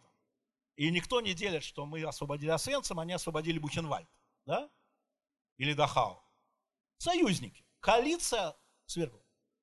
Значит, э, Владимир Ростиславович, незнание языков не оправдывает вас, хотел бы сказать. И это из этого целая политическая история, обратите внимание. Просто вот когда ты там чего-то слышишь, ты пойми, чего там люди несут. И почему они так несут. Может быть, они русофобы, но тогда, да, если вы скажете, американцы освободили Освенцим. Неправда. Ну, неправда. Но они считают союзник, вот это все называется коалиция. В их историческом и публичном языке. Идем дальше. Алексей Алексеевич, сколько еще вопросов примем? Ну, так, примерно. Ну, хорошо. Есть с той стороны еще вопросы у нас? Если нет, я записку читаю. Вот там я вижу, ну, к вам сейчас перейдем обязательно. Сергей спрашивает, уже не про историю, уже про современность. Можно же? Я так понимаю, форматом это не возбраняется. Вопрос о модели поведения на голосовании 22 апреля. Прийти и голосовать нет, тем самым повышают требуемую явку, или бойкотировать ваши аргументы за и против? Ну, понятно, что речь о голосовании по Конституции. Ну, э, на самом деле, как известно, я с момента избрания главного редактора вообще не хожу голосовать. Я считаю, что позиция э, голосующего главного редактора политической радиостанции ангажирует точно сотрудников и частично слушателей. Поэтому я плохой советчик. Э, могу точно сказать следующее, что если вы уверены, что голоса посчитают правильно, давайте оговорку, вот на вашем участке или вашем регионе, а вот просто посчитают правильно. А если вы противник, идите голосуйте нет. Явка не будет иметь никакого значения.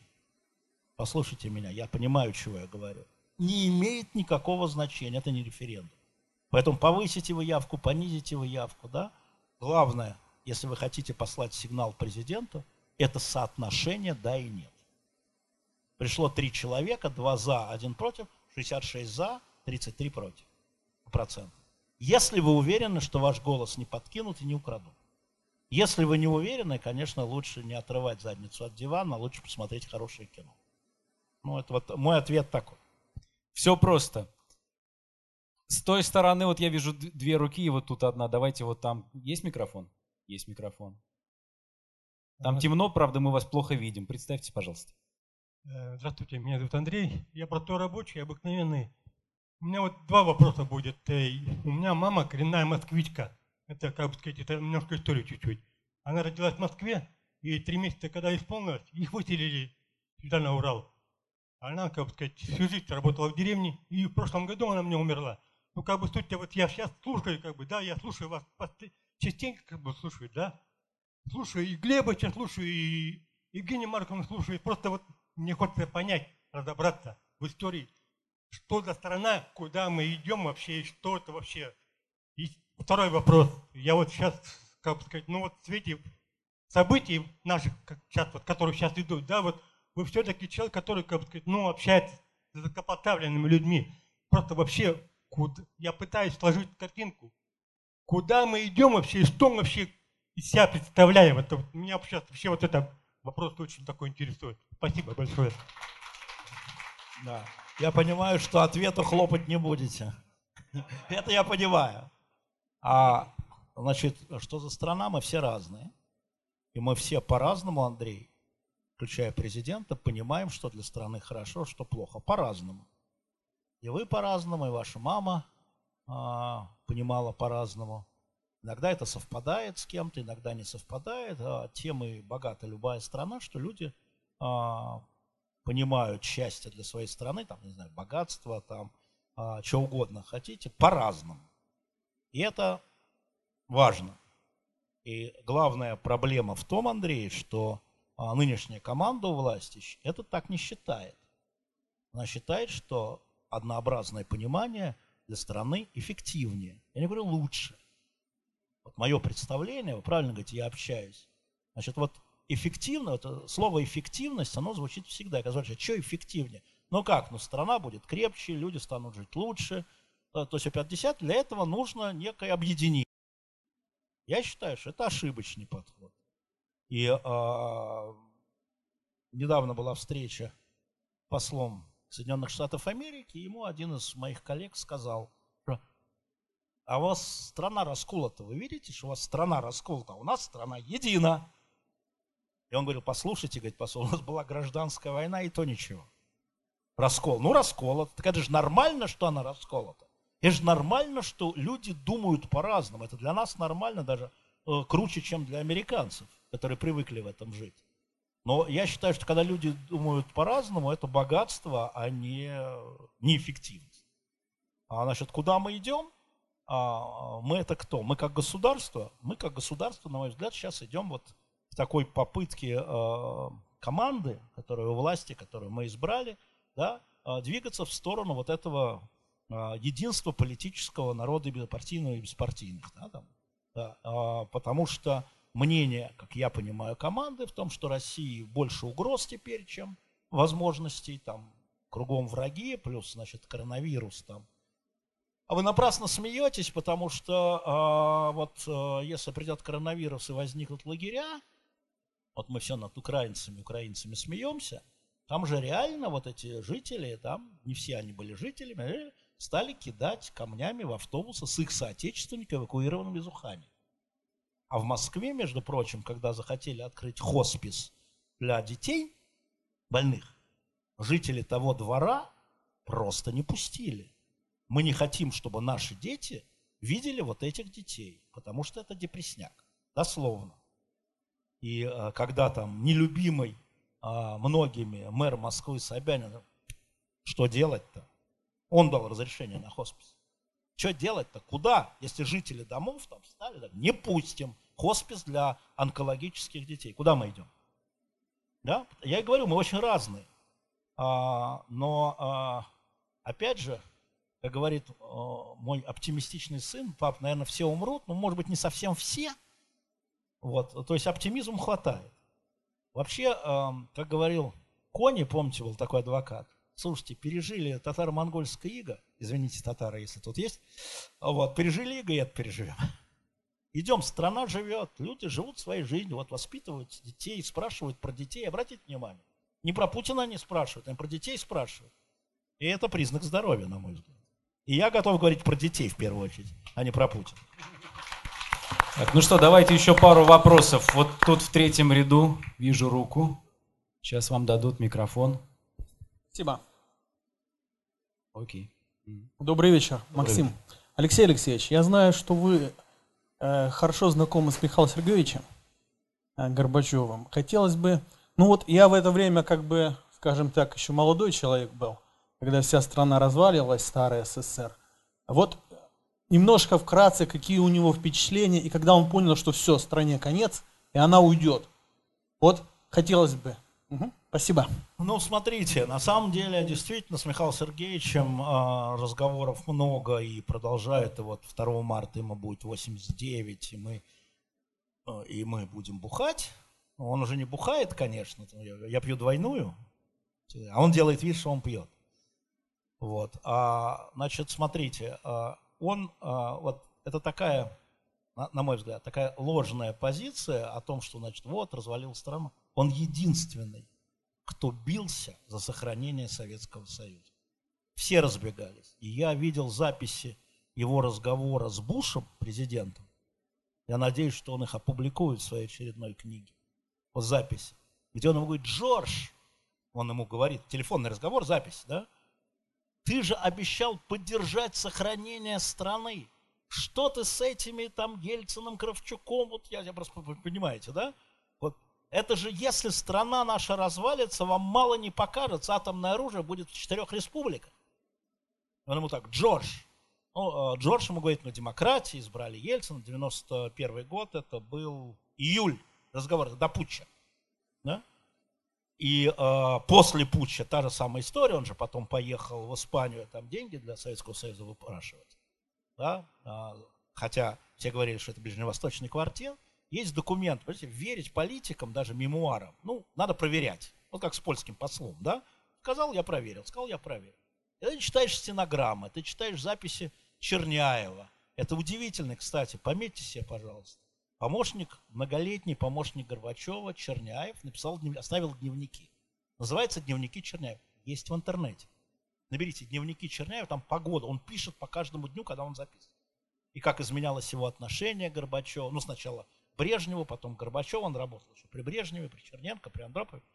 Вот. И вы видите, как этот человек, да, у него уже ничего нет, когда все вокруг, все вокруг, все вокруг начинают бежать. Кто к Борису Николаевичу, кто на Украину, да, значит, наши среднеазиатские друзья только ждут и видят, наши кавказские первые секретари только ждут и видят.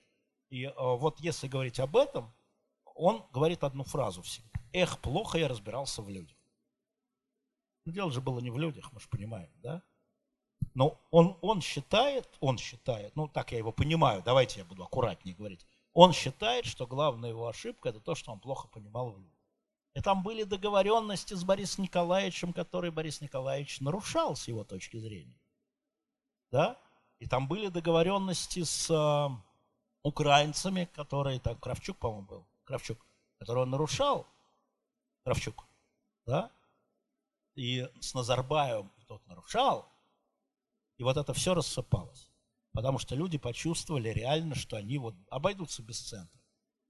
А, Я вам расскажу, по-моему, я не помню, рассказывали или нет, про Чернобыль. Как управлялась страна. 86 год, еще все как бы на месте, да? Всесильное КГБ, МВД, МИД, да? 86 год. Ну, происходит Чернобыль, по его рассказу. Я его спросил, когда вышел фильм, сериал. Я посмотрел, пришел к нему, говорю, расскажите, пожалуйста, Павел Сергеевич, как вы все. Ну, э, не время, Леш, я говорю. Ну, ничего не время-то. Я, я же не для мемуаров. Я же ничего не знаю, я правда ничего не записываю в этих разговорах. Что запоминаю, то значит запоминается. Говорит, ну представляешь себе, мне докладывают утром. Пожар. Я говорю, вам что, пожарный что ли? Ну тушите. Первое. Я же скажу, как я это проверял. Днем следующий доклад, да, ну, там же доклады, там тоже записка там комитета, и от Щербицкого, по-моему, нет, еще от Щербицкого не было. А, ему говорят, что вот, значит, э, взрыв и, значит, радиация. И к нему, он го- он говорит, приходи, ко мне приходит этот лысый, ну ты знаешь. Я говорю, кого вы имеете в виду? Александров, глава академии, автор этого эм, реактора, лысый. И говорит, мои реакторы не взрываются, Леш. Ну, Михаил Сергеевич. Я кому должен верить, говорит он? Академику своему, да, трижды герою соцтруда, или ЦРУшникам поганым, дословно. Все, тушите. И только вечером, первого дня, приходит сообщение о том, э, что перехватили, перехватили шведское радио, ну, в смысле, с передачи. Я сразу сказал, вот видите, радио какая полезная штука, Михаил Сергеевич. Я знаю, знаю. Перехватили шведское радио о том, что радиоактивное облако движется в сторону Швеции. Но шведы-то врать не будут, это же не ЦРУ.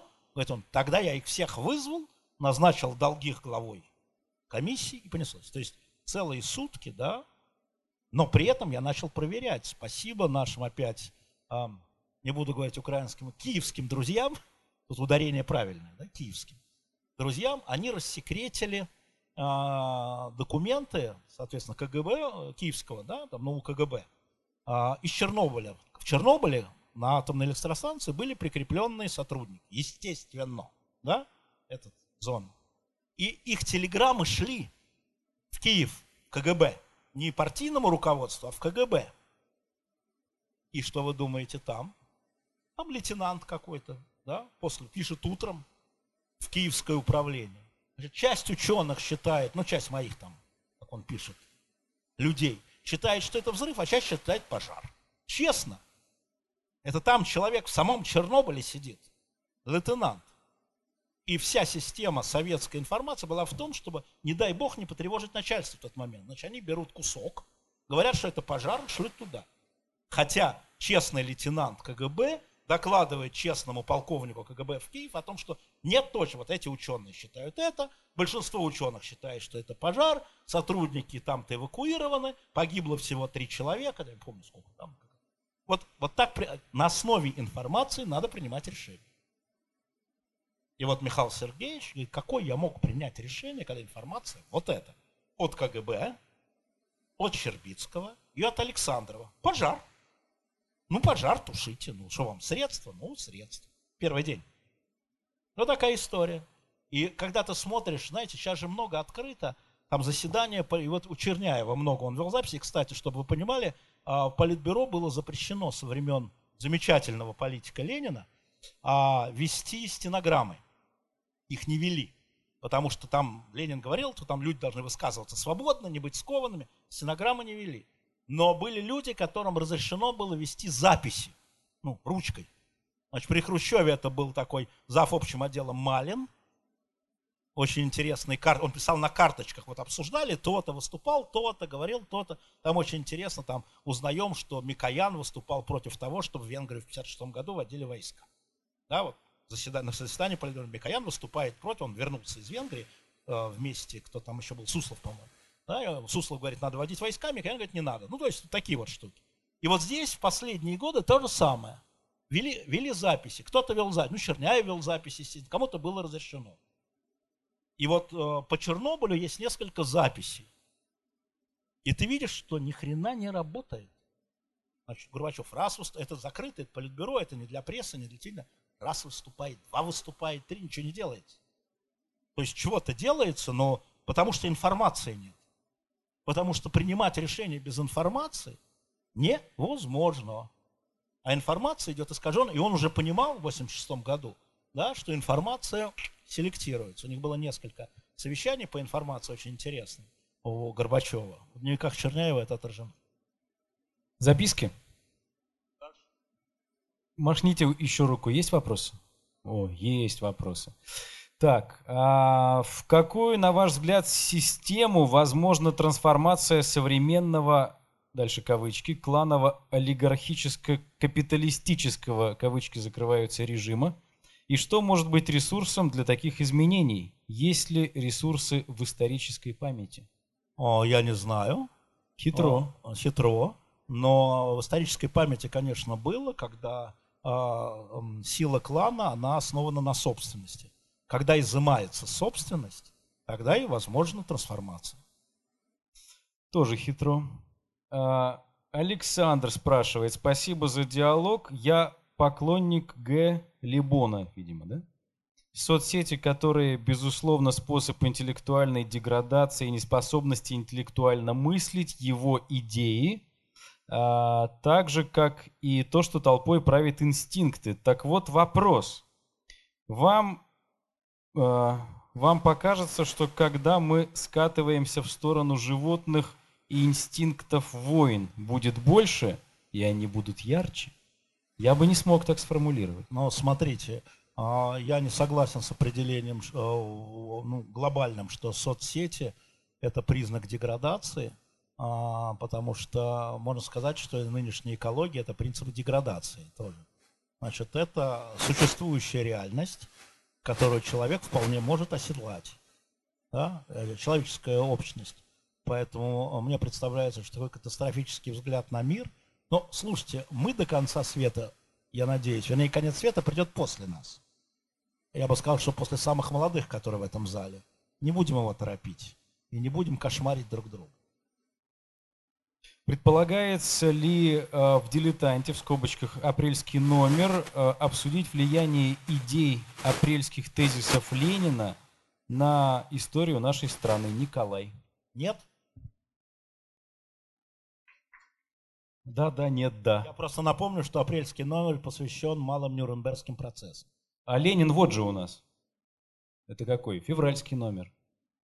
Так, вопросы были еще у нас где-то вот на, на задних Давайте рядах. двигаться к концу. Давайте Так. быстро, да, еще минут 5-7 и будем расходиться.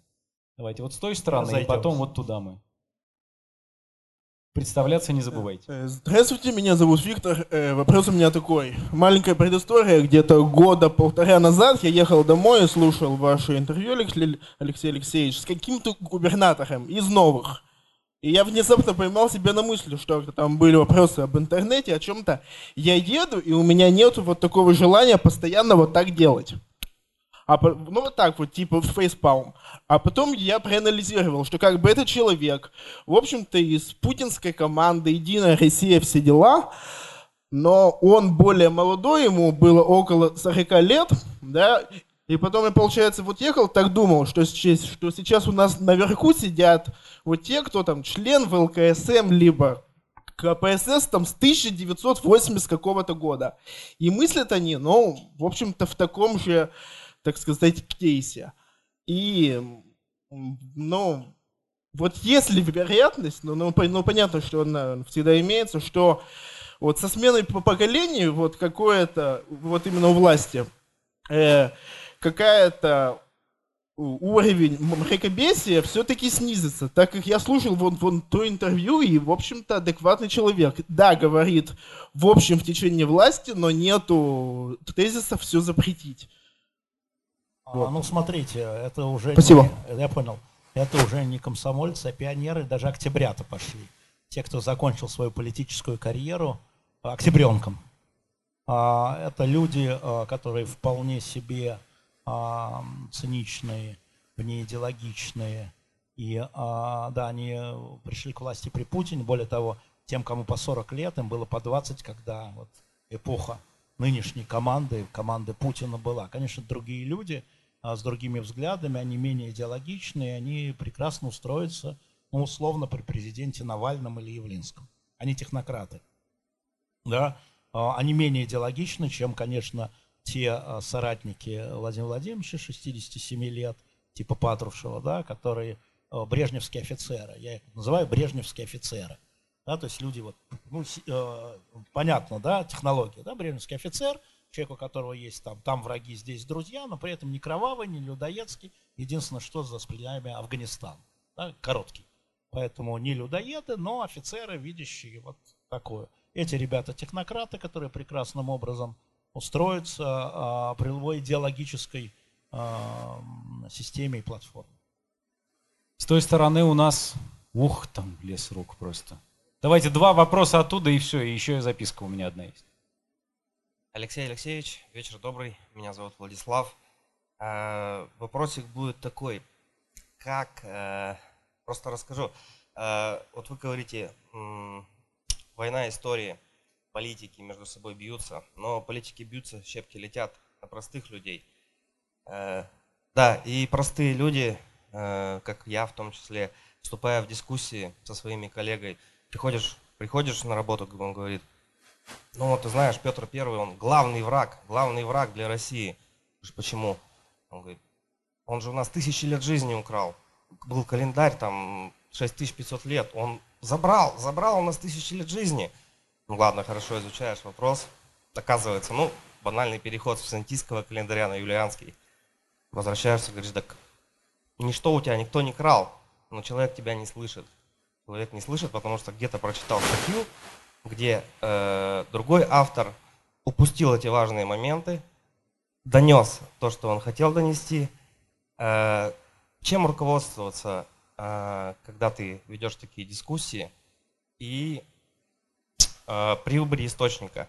Потому что можно прочитать э, одного автора, история он изложит так, можно прочитать другого. И десятки различных вариантов.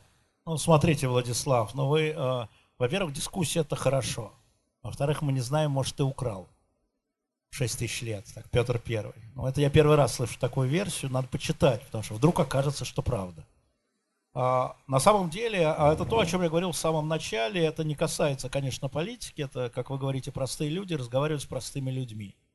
А, ваше умение вести дружеский разговор за банкой чая на эти темы. Вы правильно сделали, вы пошли, подготовились, и рассказали, ну, принесите ему, подарите ему книжечку. У вас другого хода нет, вы не можете законом принять решение, что Петр Первый враг государства или друг государства, кто будет критиковать Петра Первого, тому три года без права переписки. Вы это сделать не можете. Это разговор с вашими соседями. Это самое сложное. Разговаривать с полит, что разговаривать? Выключил телевизор и все. Да, или там. А разговаривать с соседями это очень сложно. С детьми еще сложнее, как мы выясняли в начале. А, поэтому это жизнь. Если вам этот человек дорог, отношения, ну разговаривайте. Если вам все равно, не тратьте свою жизнь на это. Если этот человек вам не интересен, ну ладно, украл и украл. Ну и украл. Потом вернул. Потом нашли. Невозможно абсолютно отобрать источники, отбираете вы. Послушайте, это же был уже такой вопрос. Вот вы решаете, кому вы доверяете больше, а, какому источнику, да, и что для вас убедительнее. Поскольку источники очень многие сейчас, благодаря опять интернету, отравленные, токсичные, ну, нечестные, скажем так, или не полностью честные, то это вопрос, вот, ну, доверия. Оно не кодифицируется никак. Вот вы там доверяете, и все, что там, я не знаю, что Петр Первый украл, и что вы сделаете? А это мне сказал мой брат, что Петр Первый украл. Попробуйте брата переиграть. Ну, брат сказал, и все, которому я доверяю. Безнадега в этом смысле. Но э, можно же сказать, ну зови брата, давайте вместе поговорим. Опять же. Ну что, один вопрос оттуда и все. И... Да, представьтесь. А, меня зовут Аня. А, спасибо, Алексей Алексеевич, за лекцию. А у меня вопрос э, скорее по самой лекции. А, вот я так поняла, что а, с вашей точки зрения э, есть государство, которое вмешивается в, в вопросы истории, и а, его, это вмешательство некомпетентно. То есть оно как бы его не должно быть. Лучше без этого. И есть э, общество, ну в целом, э, которое тоже э, увлекается вопросами истории под влиянием государства или же иначе, и э, и тоже общество некомпетентно, поскольку а, есть историки, которые это профессия, у которых это профессия, и только вот они а, могут а, дать, а, ну, а, то есть а, заниматься историей это их работа. И а, я так, вот вы так сказали, что историки а, между собой, когда спорят, когда ведут с собой так называемые исторические войны, а, это нормально.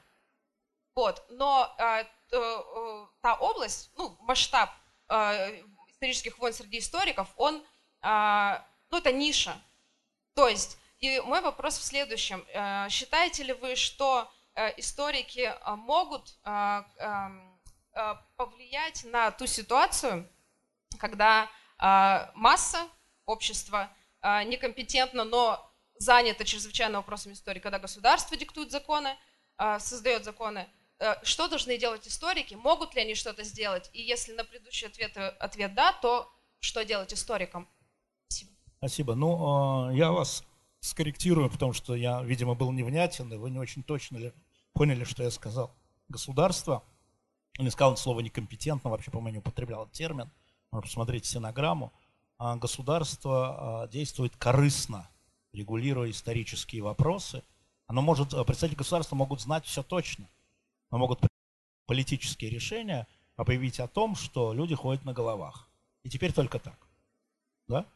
А и то, что там а, не было никакой Польши, там был период в нашей стране, когда никакой Польши не было вообще. Не было такого государства. Вот, потому что Речь Посполитая – это не Польша. А государство корыстно в этом смысле, да, и пользуется историей как инструмент. Это делают многие государства, но особенно это печально, когда принимаются законы, а, имеющие уголовную составляющую. Была же история, опять в Польше, может быть, вы знаете, извините, я чуть дольше отвечу, когда был принят закон год тому назад, что ежели кто в Польше будет говорить, что поляки участвовали в Холокосте, им, значит, уголовка. Уголовка. Это польский закон был, вот эта вот самая замечательная партия, которая власть. И под давлением Евросоюза, который сказал, что будут санкции, Израиля, да, было принято решение, что будет, был закон исправлен, внесена поправка, что будет не уголовка, а административка. Это тоже не очень хорошо. Да? То есть опять вопросы истории регулируются уголовным кодексом там, или административным. А иными словами, государство корыстно, они некомпетентны. Вторая история. Никакого общества в смысле истории не существует. Оно не может быть компетентным или некомпетентным, потому что внутри общества людей разные точки зрения.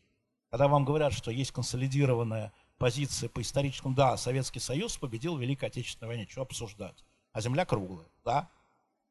Но есть спорные вопросы, где общество не является консолидированным, да, и в, и в этом смысле это важнее, чем некомпетентность. Значит, историк, и третья часть, историки. Вы знаете, была фантастическая стенограмма, я сегодня все даю советы, когда м, несколько историков объявили, что слово о полку Игореве является подделкой и является 18 произведением 18 века. Есть стенограмма обсуждения. Две группы исто, именно историков. И ты видишь аргументы, и ты видишь, как они ссылаются на то, на другое, на третье, и ты сам, благодаря этой публичной стенограмме, да, выбираешь точку зрения. Ну, здесь верно. Слушай, а это вот какая-то хрень. А вот это верно. Нет, пожалуй, все-таки подделка. Читаешь далее. То есть ты, у тебя э, стенограмма абсолютно публицистическая, в этом смысле нисколько не скучная. Они там бьются с такой яростью, как там пересвет с Челубеем. Ну, ну просто Рыбаков, Кобрин, ну просто здорово, да? И ты понимаешь, что вот эта проблема, что они бьются со, не с политической точки зрения, что вот великая русская литература началась, а с точки зрения, подождите, ну вот же, ну вот, да, историков. Мне кажется, что историки, мне кажется, что историки должны а, быть в этом смысле публицистами, но они должны основываться не на интересе государства, как вот эта дискуссия историков была, которую я вам говорил, а на интересе науки. А это уж мое дело, поверите им или нет. Этому поверить или этому не поверить. Этот убедительный, не этот убедительный. И это во многом зависит от каждого из вас. Для нас, для всех э, будет разное в убедительности. То, что одному убедительно, другому не убедительно. Чего страшного в этом нет. Но мы понимаем, что есть проблема. Поэтому историкам надо э, быть э, менее ангажированным в погоне там, за государством, за грантами, за кем-то еще, а, для того, чтобы людям было интересно их читать. Ну, читать, слушать, неважно. Потому что когда ты заранее знаешь, что скажет историк, ну, уже неинтересно слушать. А, и, конечно, ответственность лежит на них, потому что они работают с документами. И они скрывают документы, или они интерпретируют документы так, чтобы просто люди, вот мы с вами, которые не имеют доступа, ну, я имею, предположим, но не ко всем, да, документ говорили, ой, ё-моё, черт побери, ну, как интересно. А, в этом ответственность историков, к сожалению, а, в Российской Федерации эта ответственность никакая, потому что мы видим, что основные, так сказать, силы забрало себе российское военно-историческое общество. Как будто в истории а, России только военная история существует, да, которая ставят иногда памятники ложным людям, которые вообще... Это должны делать художники. Знаете, вот когда вышел этот фильм «Союз спасения», да? Я думаю, что, может быть, кто-то видел и дискутировал по этому поводу. Есть и такая точка зрения на декабристов. Я могу сказать, что сегодня, в смысле не сегодня, а на прошлой неделе, дочитав Акунина, Бориса Акунина, вот очередной том, да, а, Первая империя, том про Александра Первого, Николая Первого, я вдруг понял, что Борис Акунин разделяет эту точку зрения на декабристов с авторами фильма. Вот ровно что в фильме, то и у Акунина при всем уважении к Борису Акунину и э, снисходительности к авторам фильма, скажем так, ты видишь, что они совпали, и приводят цитаты, примеры. Акунин очень серьезно работает с открытыми источниками. И я честно говоря, почувствовал себя некомфортно. Если я посмотрел этот фильм, ну как художественное произведение, ну можно написать, да, что Ришелье негодяй, извините, да, а там, я не знаю кто, Бекингем красавчик. На самом деле все наоборот. Ну можно же и так снять, и так снять. Но это дело художника, это дело автора. Это художественный фильм, он может снять все что угодно. Правда. Но когда Борис Акунин, к которому ты относишься не только как писатель, но как человек, который серьезно думает, я бы сказал, такой исторической философией занимается, и опирается, и делает то же самое, я, честно говоря, у меня другой взгляд на декабристов, я, честно говоря, почувствовал себя, я до сих пор чувствую себя в дискомфорте. Я очень надеюсь, что я весной доберусь до Акунина, да, и захочу с ним публичные дебаты на эту тему. Потому что, ну, мне кажется, что э, те документы, которые он использует, он дочитал не до конца. Скажем мягко. А я дочитал до конца. Вот это, вот эта история, да, и никаких историков не существует, имея в виду, что ведь Карамзин, да, или Соловьев, они, конечно, историки были, но их читали все. Их читали студенты физики, студенты правоведы, их читали мелкие чиновники, их печатали рецензии на историческом газеты, да? То есть это были вот для общества, как бы вы сказали. Ну, для власти, конечно, но и для общества. И, и вдруг э, историки начинают между собой там писать справки правительства. Я когда увидел, что они делают, наши, да, вот это РВО, да, он пишет справку, вы, что, вы для чего это делаете? Ваши, вы историки, вы ученые. Вы не должны думать даже о том, как правительство использует то, что вы написали. Как захочет, так и использует. Не ваше дело. И мои уважаемые, очень уважаемые, я вам назвал Алексея Миллера, очень уважаемые историки, вот правда, почитайте, книги его тут лежат. Я просто в шоке. Я, я вижу, что люди сидят как в идеологическом отделе, там, не знаю чего, ЦК, там, Единой России или КПСС, и обсуждают, где найти союзника, чтобы, значит, грохнуть негодяев на Запад. И там говорится фразы типа того, что не надо ловить, э, э, не надо писать всякие мелочи, нас все равно разоблачат. Это историки. Еще раз.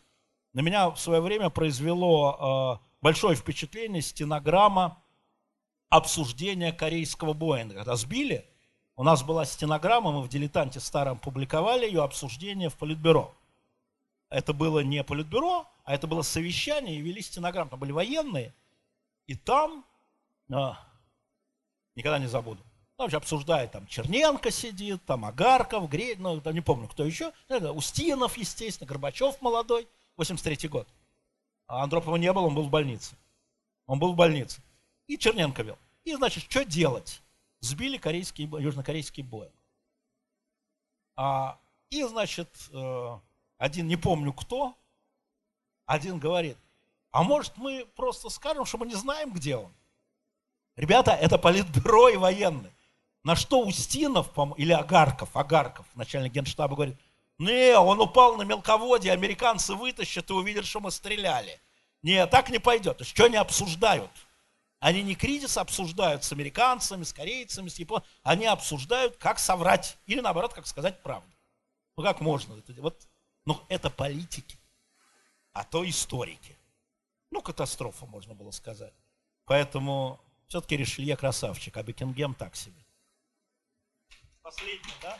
Да, последний. Нам еще журналы надо будет распределить, Алексей Алексеевич. Сам, это, это ты. Ах, вот так, моими руками, значит. Ну, хорошо. Как всегда. А, перед выборами президента США основными кандидатами были Хиллари Клинтон и Дональд Трамп – как вы считаете, была ли какая-либо помощь со стороны России в пользу Трампа и какую роль он может сыграть для России? Вячеслав. Ну, я думал, будет что-нибудь про президента Трампа. Но я... Ну, а как да. без него? Значит, смотрите, а, ну, было совершенно, я не знаю, была ли помощь или нет, скажу я лицемерно. Вот, но совершенно очевидно, а, почему России был выгоден Трамп. Ну, и сейчас почему он выгоден. А дело в том, что когда Трамп избирается, ну, понятно, да, что Соединенные Штаты Америки являются нашим противником, соперником, конкурентом, как хотите, на геополитической арене. Значит, президент Трамп или тогда кандидат Трамп, избранный президентом, вносит абсолютную турбулентность и сумятицу в американский истеблишмент, как мы это видим. И американский истеблишмент вместо того, чтобы заниматься там противостоянием с Россией, занимается противостоянием с Трампом. И все очень это выгодно. Конечно, Трамп выгоден. Пока он там, там все бурлит там вокруг него. Он что-нибудь брякнет, и все начинается, да? И, а мы тем временем, там, когда нам надо, там, Сирия, Ливия, Украина, на самом деле. То есть, если кандидатура э, Хиллари Клинтон являлась банальной и обычной для американского истеблишмента, было приблизительно понятно, какая будет внешняя политика. Консолидированная. Консолидированная. Клинтон вообще демократы, они консолидированы. То внешняя политика Трампа, она изоляционистская, она направлена внутрь Америки на самом деле, а не вовне. Отовсюду уйти, ну его нахрен, давайте думать об американском гражданине, говорит Трамп. Конечно, это нам выгодно. Я бы сказал так, если спецслужбы наши не помогали Трампу, их надо распустить. Потому что в интересах вот, вид, того видения, которое есть у команды Путина, да, давайте говорить более общо, да, Трамп создает неудобство России, э, не России, Америке, Соединенным Штатам, а не России в первую очередь. Поэтому выгодно. Я понимаю следующий вопрос. Мне кажется, что что Трамп, что Сандерс для э, нынешнего там кремлевского правительства все равно они оба создадут проблемы американскому истеблишменту. И поэтому в этом смысле, когда говорят, что там кто-то что-то вмешивается, или там э, Россия поддерживает Сандерса, да обоих. Да потому что это вы, это нормально с точки зрения, вы знаете, я пытаюсь найти, у меня должна быть передача, я помню, что я читал где-то выступление Хрущева, Хрущева, они э, в 61 году, значит, он говорит буквально следующее. Мы этому сукину сыну Кеннеди помогали, мы на него, негодяя, работали, а этот сукин сын нам берлинский кризис устраивает. Вот подлец, как и, и, и остальные. Это Хрущев говорит. Я не знаю, как они помогали, я точно знаю, что чрезвычайно боялись Никсона и республиканцев в 59 году. Чрезвычайно боялись, что Никсон будет избран. Как они помогали Кеннеди избраться, я не знаю. Но вот Хрущев это говорит а, на каком-то заседании в ЦК, то ли внешней политики. Я пытаюсь это найти, чтобы цитату я точно читал. То есть давным-давно всем все помогали. И, кстати, между прочим, сильно помогали Рузвельту. Во время войны а, коммунистическая партия Америки, ей было запрещено, не во время войны, это был 43 ну, выборы 44-го, четвертые выборы Рузвельта, им было запрещено критиковать Рузвельта. Есть документы. Потому что нам нужно было бы, чтобы друг Рузвельт был переизбран. Ну, это вот, вот так это было. Это документ. Да? А, поэтому, что касается, значит, дядюшки Трампа, да, то понятно, что сейчас шансы у него чрезвычайно велики. Если Сандерс идет, он, конечно, Сандерса побьет, скорее всего. Там неизвестно, что через год случится еще там года. Но э, сейчас что Сандерс, что Трамп в этом смысле, да, это вот политика, это история. Я вам начал говорить про Рузвельта, я вам начал говорить про Кеннеди, то, что я читал своими глазами. И, видимо, каким-то образом, э, между прочим, есть, сейчас забыл, а черт, я не думал, что про это зайдет речь, значит, э, в руководстве Соединенных Штатов Америки, сейчас просто не вспомню, склероз, может кто-то мне напомнит, был агент ФБР, это был третий человек за Гессом Холлом который, сейчас э, вышла книга, он уже умер, который перевозил деньги от э, ЦК КПСС, он перевозил сотни тысяч долларов, на самом деле 2 миллиона в год, 3 миллиона в год для американской компартии. Вышла книга, не могу вспомнить, найдите. Он был реально агентом ФБР, он разочаровался еще до войны там, в Советском Союзе, пришел в ФБР, ФБР его завербовало, он встречался и с Брежневым, и с Сусловым, и был награжден орденом. Ну, такой человек, второй или третий человек коммунистической партии Америки за Гессом Холлом. И вот э, он описывает в своих э, воспоминаниях, это, в этой книге по воспоминаниям его и его жены, которая тоже была агентом да, ФБР, они описывают, как им значит, давали рекомендации коммунистической партии Америки во время выборов там, занимать позицию. Вот во время этих выборов надо выдвигать кандидата Гесса Холла чтобы отнять голоса у того. А вот во время этих выборов не надо выдвигать кандидата. А в этих выборах, вот Рузвельта, не надо призывать голосовать против Рузвельта. Да? То есть на самом деле вас удивляет это? Меня нет, честно говоря. Поэтому вполне допускаю, что мы продолжаем славные традиции товарища Сталина и Хрущева. А что нового-то? Ничего. Традиции наши все. Правда, Алексей Алексеевич? Так, ну что, э, силой, веренной мне Алексеем Алексеевичем Венедиктовым распределяю журналы. как говорит один политик, прошу отнестись с пониманием. Значит, а, февральские номера, три штуки получают наши зрители за вопросы про детский садик и 23 февраля. Да, вы подходите, мы вам сейчас будем вручать. А автограф-то будет, Алексей Алексеевич, а? Нет? Ну ладно, это уже по просьбе. Вопрос про Горбачева. Про Горбачева же был, правильно? Да. А, не могу не отметить философский вопрос, кто мы, куда идем и все такое. Это сильно. У нас, кстати, тут неподалеку на одном из зданий так и написано. Можно пойти посмотреть, подумать. Ну и гран-при э, вопрос за таксиста, потому что с таксистами общаться очень сложно. А как им отвечать? А есть у нас? Это записка была, без подписи. А, ну вот, отыскался герой. Поздравляем. Спасибо большое. Слушайте эхо, читайте «Дилетант» и приходите на следующие дилетантские чтения. С наступающей рабочей неделей вас, товарищи!